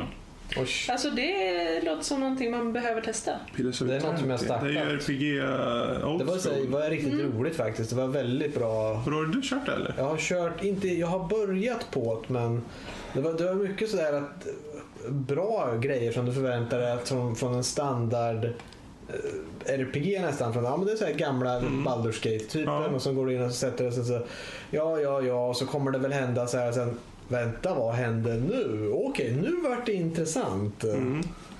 Det var mycket sånt och mycket val alltså, och mycket sånt där. Så att vi gick igenom min sån här, Steam har ju de här listorna så här, game-listor, vad heter watch-listan, önskelistan. De som man kan gå igenom, så visar de här spel som de rekommenderar för så här, nu får man ju så här kort för varje gång man går igenom. Men i alla fall då var Pillars of Eternity på den. Jag satt och kollade på det i säkert 5 minuter bara för att se, kan det vara någonting som jag är intresserad av? Men det var ju så isometriskt. Jag är inte så jätteförtjust i just den stilen. Speciellt inte, men det framgick inte hur vidare den här stilen på isometriskt RPG där man klickar sig fram som i Diablo och utan, eller om det är att man styr med tangenterna. Det klickar fram som Baldur's Gate. Ja, för det, jag gillar inte riktigt sådana spel. Jag tror att man kan säkert plugga in en kontroll och köra på det här sättet, men det låter horribelt. Det låter horribelt. Funkar inte riktigt så. Mina enda erfarenheter av sådana är dels på PC, det tyckte jag inte om, och dels på PlayStation 2 med, vad heter de? Det var någon sån här Heroes-spel, jag kommer inte ihåg vad det heter. Det är samma veva som de här de typ Diablo och de där. Okej. Jag kommer inte ihåg vad de heter nu, men Champions of Norrath, så heter det. Det är ett annat spelserie. Men det är också så här, och där kör man ju med kontrollen så man kan röra sig fram och tillbaka så här. Men så det var väl lite bättre. Okej, men då hade han Pillars. Det var en halv, eller? Ja, Dan är även en av de här som han är den enda som skickar in en shitlist också. Ska jag ta upp den eller ska vi vänta med den? Ta den nu. Han säger så här: här kommer dock min shitlist på spel. Vet ni att ni inte bad om det, men skitsamma. Som jag köpt som visade sig vara dåliga. Nummer 3, Battlefield Hardline. Otroligt tråkigt visade sig vara. Tråkigt och tanken är god. Och sen 2, Dying Light. Ett spel som jag var hypad för, men som var otroligt mäckig på konsol. Jag ångrade mig så jag gick och böt in den PS4-versionen till en PC-version. Klarade inte av dess kontroll som är dålig och seg på kontroll. Då PC var bättre, men spelet tappade mycket av mitt intresse efter det. Okej, men inte mycket mer än så. Så det var ju lite det du sa också, att det var ju klunkigt på konsol. Och sen nummer 1, Destiny. Såg himla coolt ut och jag var jävligt hypad, men var helt tomt, personlighetslöst och tråkigt. Dålig story. Okej. Ja, det är typ samma argument som jag hört på typ alla andra gameplays nu också. Vilket är en anledning till att jag inte vill spela det. Är inte det typ ett MMO alla Diablo i första person? Alltså själva grejen är att det finns typ ingen story. Inte. Du går ju på missions och sådär. Det finns ju en story om man verkligen letar efter det, men med tanke på att det är Bungie liksom, så känner man att det borde vara mer. Tydligen så ska den här Taken King som kom vara in massor med saker. Precis, den har egentligen gjort om hela spelet. Den har gjort att alla som tyckte Destiny var dåligt har kommit tillbaka till att det är det här det skulle varit. Ja, men han skriver ju Destiny så där. Det är ju som, det låter lite grann som Diablo 3, att när de genomförde in, när de kom i season och något sånt där, då fick tillbaka allt folk, för folk var ju så missnöjda med det. Ja, nästa här är Erik då. Han säger att de två bästa spelen då är Fallout 4 och Rise of the Tomb Raider. Så att vi fortsätter trenden här av vi är copycats där och allt här, för han skickar ju in till oss för länge sedan. Och sen har vi Gustav. Hans lista är 1 Axiom Verge på PS4. Ingen aning vad det är för någonting. Inte en flygarspel. Jo, det säger side-scrolling old school, inte bullet hell, men så här, skjuta flyg med flyg. Det är en sån vertikal shoot 'em up, tänkte jag säga. Heter den så? Typ. Ja. Okej. Ja, men 2 är Helldivers. Vi vet inte heller vad det är för någonting. PS4. Jag känner igen den. Svenskgjort. Ja, det kom precis. Det är som Magica. Fast i rymden. Och ganska oförlåtande. Men jätteroligt i co-op, sägs det. Jag var på väg att köpa det i våras när jag köpte PS4. 3 är Bloodborne då. Ja, men det är också en sån här genre som Dark Souls och Demon Souls och vi ser ju ett tema där i hans titlar, Axiom Verge och den här som jag glömde Helldivers. Alla de här är svåra spel. Ja, men det är ju Bloodborne är ju Bloodborne. Eller svåra, lite mer det var han som tyckte att Max Payne var ett julspel. Jaha, okej. Det var han som, det var för att det snöade och allt verkade allmänt eländigt. Och han spelar jul. Han spelar i jul också. Han tackar oss för en fin podd och hoppas att vi hinner med detta. Och vi säger nej. Aldrig. Och sen har vi då från Anders här. Hela hans mejl är GameDev, så jag tar hela mejlet istället. Hej vänner. Hej. Jag känner inte dig till bra. Vi kan vara så här. Kör nu för fan. Här kommer mina Game of the Year förslag för 2015. 1 Starcraft Legacy of the Void. Starcrafts nya del var både avslutande och svulstig. Bra balanserad och riktigt kul. Kom det i år verkligen? Ja, det kom det. Det är ju en delserie. Den sista tredje. Det är som sagt stora delen. Okej, jag var övertygad om att det var förra året. Nej, men du kom Wings of Liberty kom ju definitivt förra året, om inte förra året. Inte det första. Och Heart of the Swarm kom ju definitivt förra året. Ja. Och sen Legacy of the Void kom ju bara ut för ett par månader sedan. Ja, okej. Och nummer 2 är Warhammer 40,000 Regicide. Skitkul strategispel. Tänk Battle Chess möter Warhammer. Battle Chess möter Warhammer. Ja, jag vet inte vad det betyder, men Battle Chess. Warhammer, awesome. Ja, Battle Chess är schack fast med roliga animationer. Aha, det låter ju som en värdig kombination. Ja, spelar skitmycket när jag var liten. Nummer 3 är Cities: Skylines. Äntligen ett stadsbyggarspel som är kul, enkelt och moddbart. Det var lite där har ni snott också ifrån. Det här är min lista i alla fall. Kan även nämna att jag tyckte mycket om mitt senaste avsnitt. Roligt och innehållsfullt. Så tillbaka till jobbet. När skickade du det där? Den 21, så det är alltså för det senaste då som vi... Ja, det är klart. Jag sa tillbaka styr upp. Tack och god jul. Ja, god jul. Med väldigt hälsningar Anders. Ja, och gott nytt år med. Kul. Men där har vi i alla fall lyssnartopplistor. Det verkar som Fallout 4 var ganska dominant. Det är kul med variation och spridning också. Ja, vi hade en som bara definitivt de hade Helldivers och allt sånt där. Det var ingen av dem. Axiom Verge som jag vet många har hypat upp. Ja, men det här är väl också väldigt bra svart på vitt att det har hänt väldigt mycket på spelmarknaden och det har kommit väldigt mycket olika grejer. Precis. Mm. Ska vi gå igenom och se vilka spel vi borde ha spelat i år? Yes, vi kommer dit nu. Skamlistan som jag har skrivit som namn här. Ja, vi tar den lite fort, den behöver vi inte stanna på. Det känns att det är en skam. Jag kan väl börja med att säga The Witcher 3 är ju ett spel som jag glodde på innan det kom och tänkte, det här ser ju helt fantastiskt ut. Det här måste jag ju bara köra. Okay. Men någonstans i bakhuvudet satt en liten Fredrik sa, det där tar för lång tid! Vi vill inte köra det! Prata så där också. Det var inte Danny röst då istället. Jag kände att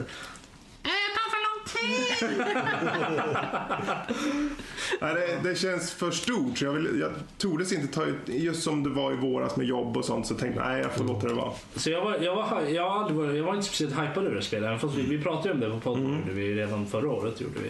Jag tror vi hade det på listan över spel som vi såg fram emot i 2015 till och med, om jag inte minns fel. Men det är sådana spel. Min skamlista för Witcher 3, vilket den är där också, är väl det att den innehåller ju även Witcher 1 och 2, eftersom jag inte har spelat dem heller. Nej, inte jag heller faktiskt. Nej, så att, men allt jag har hört om Witcher 3 är positivt. Precis. Och vad jag sett av det också ser det väldigt, väldigt nice ut. Vad mer, Fredrik? Ja, det handlar ju också om spel som vi kanske har spelat som inte riktigt har känt det här lever inte upp till den hypen. Finns det några spel ni kanske har spelat som känner, nej, det här var ju inte alls särskilt bra? Kan det vara ett spel som kanske har en 5 i avslutningssiffra som heter Halo kanske innan dess? Var börjar man? Jag fick nu tillfälle nu, för min bror, han äger ju ett Xbox One och Halo 5 då, Guardians. Så jag fick ju chansen nu att spela. Det är inte så långt, jag tror jag tog med det på, vad var det, 9 timmar tror jag. Och det är rätt okej tid på det. Och de andra spelen är ungefär lika långa. Men det är inte ett dåligt spel. Jag måste säga det är inte ett dåligt spel. Jag menar, gameplayet är bra. Jag menar, storyn är okej. Det är bara det att som ett långtids-Halo-fan så är jag ytterst besviken på det här spelet. Av ett antal anledningar. Det största är ju den storyn liksom. Är det att jag pratade om det här med min bror och sa det att alla de tidigare spelen hänger ihop på något sätt. Du behöver inte läsa något av eller gå in i något av liksom Expanded Universe-grejerna för att förstå main storyn i alla spelen. De är väldigt self-contained. Men du spelar första spelet, du vet inte vad som pågår. Det händer liksom grejer, det händer saker liksom. När du kommer in i tvåan, en uppföljare till första spelet, du förstår vad som pågår. Det är en fortsättning av föregående spel. Även fast enligt böckerna så händer det saker mellan spelen, men det kan lika gärna ta vid direkt efteråt. Samma sak trean direkt efteråt liksom, och det händer grejer emellan, men det är direkt efteråt, punkt, slut. Och sen 4 utspelar sig, vad är det, 4 år efter 3 liksom. Och det tar vi direkt, det är Master Chief story, det är self-contained. Du har Master Chief, hans grej går igenom, det är ett slut liksom, boom. 5, de slänger in en helt ny karaktär som vi inte vet vem det är. Direkt från get-go är den här personen, vi vet inte vem det är. Han är en av karaktärerna i Nightfall, har jag för mig. Ja, han är huvudrollen i Nightfall. Men det är fortfarande Expanded Universe-grejer, eller utöver main-spelen. Så att jag har ingen aning om vem man var, för jag har inte sett Nightfall. Så jag har ingen aning om vem man är. De andra i hans gäng, förutom Buck, har jag ingen aning om vem de är heller. Och det känns som de bara slängde in Buck för att ha liksom, titta, han var ju med i ODST liksom. Så det kändes som de bara slängde in honom där bara för att få den. Nej, de slängde bara in och bara, nej, den pillen, vi kan ha med honom mer. Jo, nej, det kändes lite som det var bara fanservice i stort sett, just bara den grejen. Det kändes väldigt undignified. Och jag menar, du spelar som de under typ 75% av spelet. Och resten har du då med Master Chief och Blue Team. Och har man inte läst någon av böckerna, speciellt The Fall of Reach, vilket är första boken, så har man ingen aning om vilka Blue Team är. Och de är ju ett Spartan-tus precis som Master Chief, så att de är ju den tidigare generationen, de bästa Spartans liksom. Och hela squad-systemet är dumt. För att du kan inte dö, kan du inte göra. För åker du ner så kan du be en av dina teammates resta dig. Så enda gången du dör är om alla dina teammates dör. Kör man på normal så händer inte det så jätteofta, gör det inte. Och så jag var väldigt besviken. Jag fattade inte varför squad-systemet var där. Alltså jag kan förstå att det är därför lock. Och den, vad hette de? Jag kommer inte ihåg vad de heter nu. De hade ett speciellt namn för sin squad liksom. Säg brun då bara. Ja, brun squad. Och så där makes sense för att Spartans är ju teams liksom. Men Master Chief har gått igenom och varit ensam med alla spelen. Så varför ge honom ett team nu? Det kändes väldigt konstigt. Han var för gammal. Ja, jag tyckte det var väldigt konstigt. Hela den... Jag menar, storyn är intressant och så. Men bara efter typ halvvägs. För första biten av storyn är typ... Det är typ bara lock liksom. Och han ska springa och hitta massor. Tror du att det kan vara på att de kanske fokuserar mer på multiplayer eller något? Att de har lagt fokus någon annanstans? Eller? Alltså jag tror inte det. Jag tror det bara är det en att... dålig story... Nej, alltså själva grejen är det. Storyn är bra. Det är bara att it makes no sense om man inte har gått in i extra materialen liksom. Aha. För allt extra material när det kommer till Halle är ju alltså canon. Så det är inte som Star Wars liksom att Expanded Universe tillhör sin egen grej. Utan här är det alltså alla sådana böcker och sånt är canon. Så att det händer ju massa saker där som man kan få hints av i de andra spelen liksom, visar sånt där. Men som sagt, har man inte läst första boken Fall of Reach så vet man inte vilka Blue Team är till exempel. Det är ju synd också med tanke på, för jag menar om någon vanlig mugglarspelare sätter sig och ska spela det, de kommer kanske inte ha riktigt koll på saker. Ja, nej, men Fredrik, skulle du sätta dig och spela femman till exempel, så skulle inte du ha någon aning om vilka någon av karaktärerna förutom Master Chief är, eftersom du har spelat de tidigare spelen liksom. För du skulle inte ha någon aning om vad som pågår. De hade lite samma grej i Hall 4, fast där så förklarade de några grejer. För det är ju mer om det här med Forerunners och sådana grejer här, och de tar in konceptet som The Mantle och sånt mycket.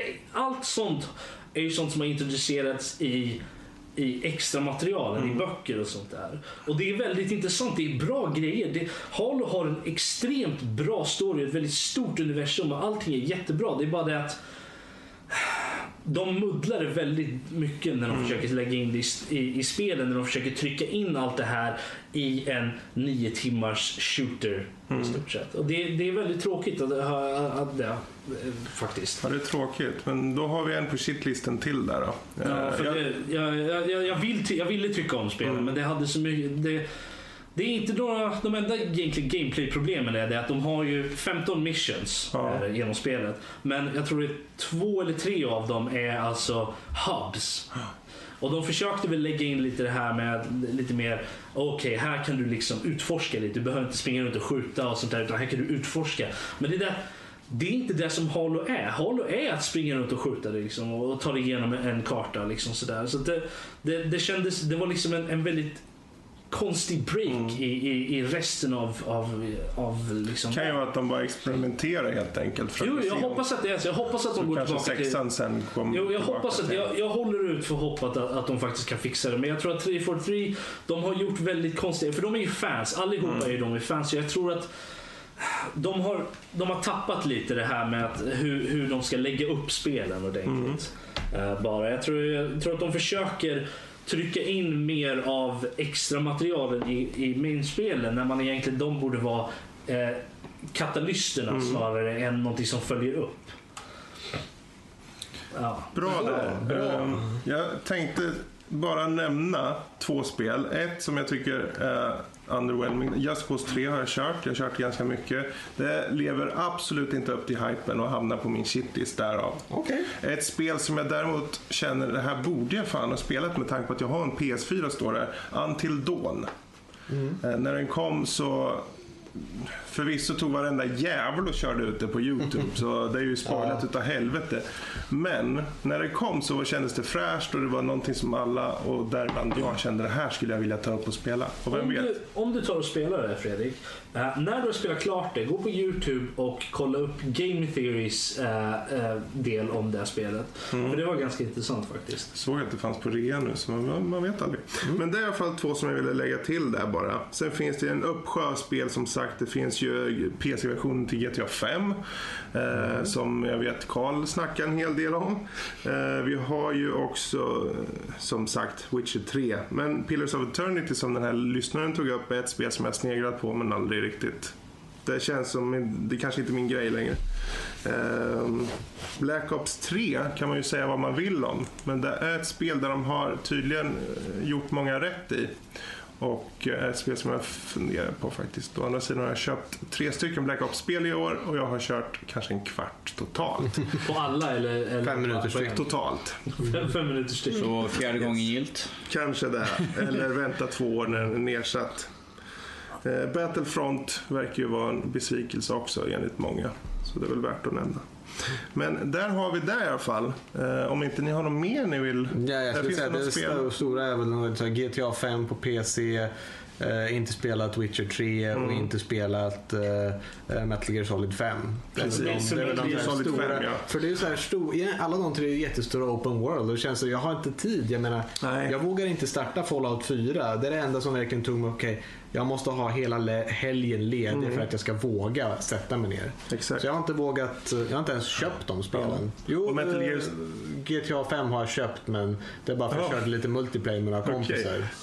För Metal Gear, där var jag också så här, jag är sugen att köpa när det kom, och sen gick det lite tid, jag är fortfarande sugen. Men sen så började det komma på YouTube allt mer, och det kommer teorier, och jag håller mig ifrån det till viss del, och sen så tittar jag lite och ser min gameplay bara, och sen jag tittar så pass mycket att jag känner att jag förstod tanken här, och sen visst, det är dumt att säga, men sneaker map verkar inte vara min grej heller, utifrån där du såg mig köra på vad heter det? Den här innan prologbiten den här med Player 5 prologgrejen som jag körde, som gick åt pipsvängen. Yeah. Men det är ju uppenbart så att det är ett spel som de har lagt ner extremt mycket resurser i.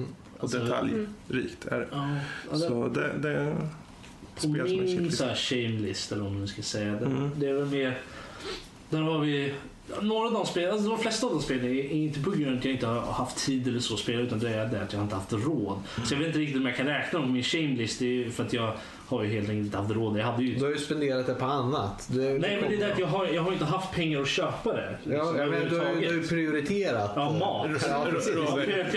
Robert, ska jag köra här? Jag har inte kört de här spelen som jag önskar jag kunde gjort, för att jag inte haft råd att köpa en Xbox One. Nej, det kan inte jag. Då behöver ni inskaffa en konsol, och då borde jag lägga till Syndicate. Men vadå, det är bara just för mig, köp en av varje. Ja, precis, det är inte så svårt problem. Om du ger mig pengarna för det, så är det lugnt. Ja, om du ger mig först så jag köpa åt dig. Men på min lista så har jag ju då, det är Anno, vad är det, 2205? Yes. Ja, precis. Den är ju definitivt på min lista av spel som jag vill spela. Så vi får se om jag kanske har råd med den nästa år eller sånt där. Jag tror den kommer gå ner i pris ganska snart faktiskt. Alltså? Det är en sån titel som känns som att den kommer snabbt gå ner i pris. Det gjorde ju föregången också väldigt snabbt sådär. Ja, nej, men det är sånt där spel som jag verkligen vill spela. Hade de multiplayer den? Jag kommer inte ihåg. Det har inte jag tänkt på. Jag hoppar ju bara in och kör den. Ja, för de andra har ju haft det. Men då har du nog det. Det är ju Battlefront då. Det är också på min shamelist. Den har vi ju talat om en del. Så att, något mer? Jag försöker komma på om det var något mer, men jag tror inte jag kan komma på något mer spel som verkligen var så här, att jag ville spela eller så där. The Witcher 3 var ju på den listan om det. Du då, Norskis? Finns det några spel av de här spelen i år som du känner om det här? Det har jag inte kunnat eller haft möjlighet. Om vi tar bort allting som inte har en Xbox One på, för att jag vill möta spelen jag vill. Men tänk även med sådana som är på Xbox One. Ja, men Xbox One då har som kommer ut i år. Som kommer ut igår. Jag har Syndicate, men det har jag liksom införskaffat mig nu med att jag har inte en Xbox One nu. Men det spel som jag kom på, som jag skrev och svarade till Vilma här nu, hon skrev i år efter Blind Force, för jag tror till och med jag som tog upp det, att vi skulle ha det på veckans spel. Ja, för det är ett spel som jag velat testa bra länge sådär. Men att jag tar väl det i samma gång när jag tar Xbox One istället för att sitta vid Vilma. Kanske du får med det, för det brukar ju vara med bundlat, det här spelet. Ja, det får vi se helt enkelt vad de har för någon bandling. Men det är väl det enda som jag kom på, för alla andra är ju på Xbox One, och det är Batman och i den vevan, och Halo 5 och allt sånt där som jag vill spela. Så fast det är en senare fråga. Precis, men nu tycker jag faktiskt vi har kört igenom allting. Alltså ärligt talat, min shamelista är för lång för att nämna. Ja, alla spel. Det finns ju så många spel, hur ska man hinna? Ja, men alltså, alla de här, mer WoW, mer Final Fantasy Online, mer Blade and Soul, mer Terra hade varit trevligt. När hon sa att den är för lång, jag trodde hon menade att hon inte skulle börja räkna upp dem så här. Magnetic. Väldigt intressant spel som faktiskt inte nämnt alls tidigare. Och så, men ja, för många. Så kom tillbaka nästa vecka när Lotta tar upp sin tjejlist. Bara Lotta. Uncensored, untouched. Och apropå nästa vecka, som det ser ut nu så kanske vi tar lite ett juluppehåll. Vi får se om det dyker upp ett avsnitt nästa vecka. Men ni kan räkna med att vi är tillbaka den 9 januari. Då är vi definitivt på plats och hörs i podcast. Rutan tänkte jag säga, men kan jag säga. Då kan de se oss igen. Ja, då är vi tillbaka på Twitch också live. Yes. Samma tid, samma plats. Samma tid inom citatet. Samma tid plus en kvart. För nästa avsnitt kommer vara också att vi börjar blicka framåt. Vad kommer under 2016 att ha en snackis enbart om där i princip. Sen får vi se om det dyker upp några extra jäms med vägen. Men som det ser ut nu så kommer nästa avsnitt att vara 2016. Vad ser vi fram emot? Skulle vi ha en spoilercast också för Force Awakens kanske? Ja, det var lite där jag var sittade på här. Du är lite före dig här. Så här. Ja, men nu sa jag det nyss, men okej. Ja. Jag sa, det kanske dyker upp lite saker under veckan. Som Rob nämner här så är det, vi kommer alla, eller många av oss, vi får se när ni, Lotta och Max får tid att se. Ni är självklart välkomna till att vara med på en spoilercast för Star Wars The Force Awakens. Om det blir en sån, det vet jag inte. Det beror på hur herrarna här som ska se den ikväll tycker och tänker. De kanske säger nej, eller säger Okej, den första lät som mig, de två andra lät som Robert så här. Så att vi ska inte spoila om det blir någon spoilercast. Nej. Va? Ja, nej, det där hörde jag inte. Ignorera henne bara. Hur som haver, nästa avsnitt är som sagt spelen som vi hypas mest över och spelen som vi kan tänka oss bli smyghittar. Vi kommer då alltså gå igenom vad vi ser fram emot mest. Men vi vill ändå få in vad ni tycker. Så vilka spel under 2016 ser ni mest fram emot? Maila in till oss på info@nordlivpodcast.se så lägger vi till det i vårt nästa avsnitt i den mån vi kan och hinner. Och slutligen är det så att ni vill få mer av Nördliv, särskilt Max då. Är det så att ni vill titta lite YouTube-klipp eller gamla Nördliv-avsnitt, Facebook-inlägg och sånt där, gå in då på vår hemsida. Fan, vi ska spela mer tillsammans så vi kan lägga upp någonting där. Ja. Jag menar, vill ni verkligen skämma ut Lotta över för att hon inte har spelat en massa spel? Jag är ledig nu 2 veckor här. Så skickar ni alltså mail till lotta@nordlivpodcast.se. Precis, nu ska vi hitta på grejer, Fredrik. Oj, vad det ska spelas. Nordlivpodcast.se är vår hemsida. Där kan ni läsa recensioner, spel- och filmtips, animetips, krönikor och annat nördrelaterat. Men framförallt kan ni hitta alla nödvändiga länkar för att kunna lyssna, se och läsa det vi har att ge ut. Men vi får framförallt tacka alla under året som har mejlat in till oss, gett oss respons. Alla som har gett betyg på iTunes tackar vi jättemycket för. Och jag tackar alla er här som har varit med under ett helt år. Det var jätteroligt. Jag skulle kunna säga detsamma till dig. Ja, det smäller man på tal. Jag tackar för mig och säger god jul. Och ja, ni får säga det också. Masseltov. Jul är över nu, så jag säger gott nytt år istället. God fortsättning. Precis. God fortsättning, tack allihopa. Det har varit skitkul. Och nu ser vi fram emot nästa år. Och hoppas det blir minst lika roligt. Vi får se om vi är nästa vecka tillbaka. Vi har pikat redan så vi kan säga nästa år så. Nästa år kommer vara så här. Det blir som det blir för pengar styr. Oj. 3 gånger i samma podcast. Hej då.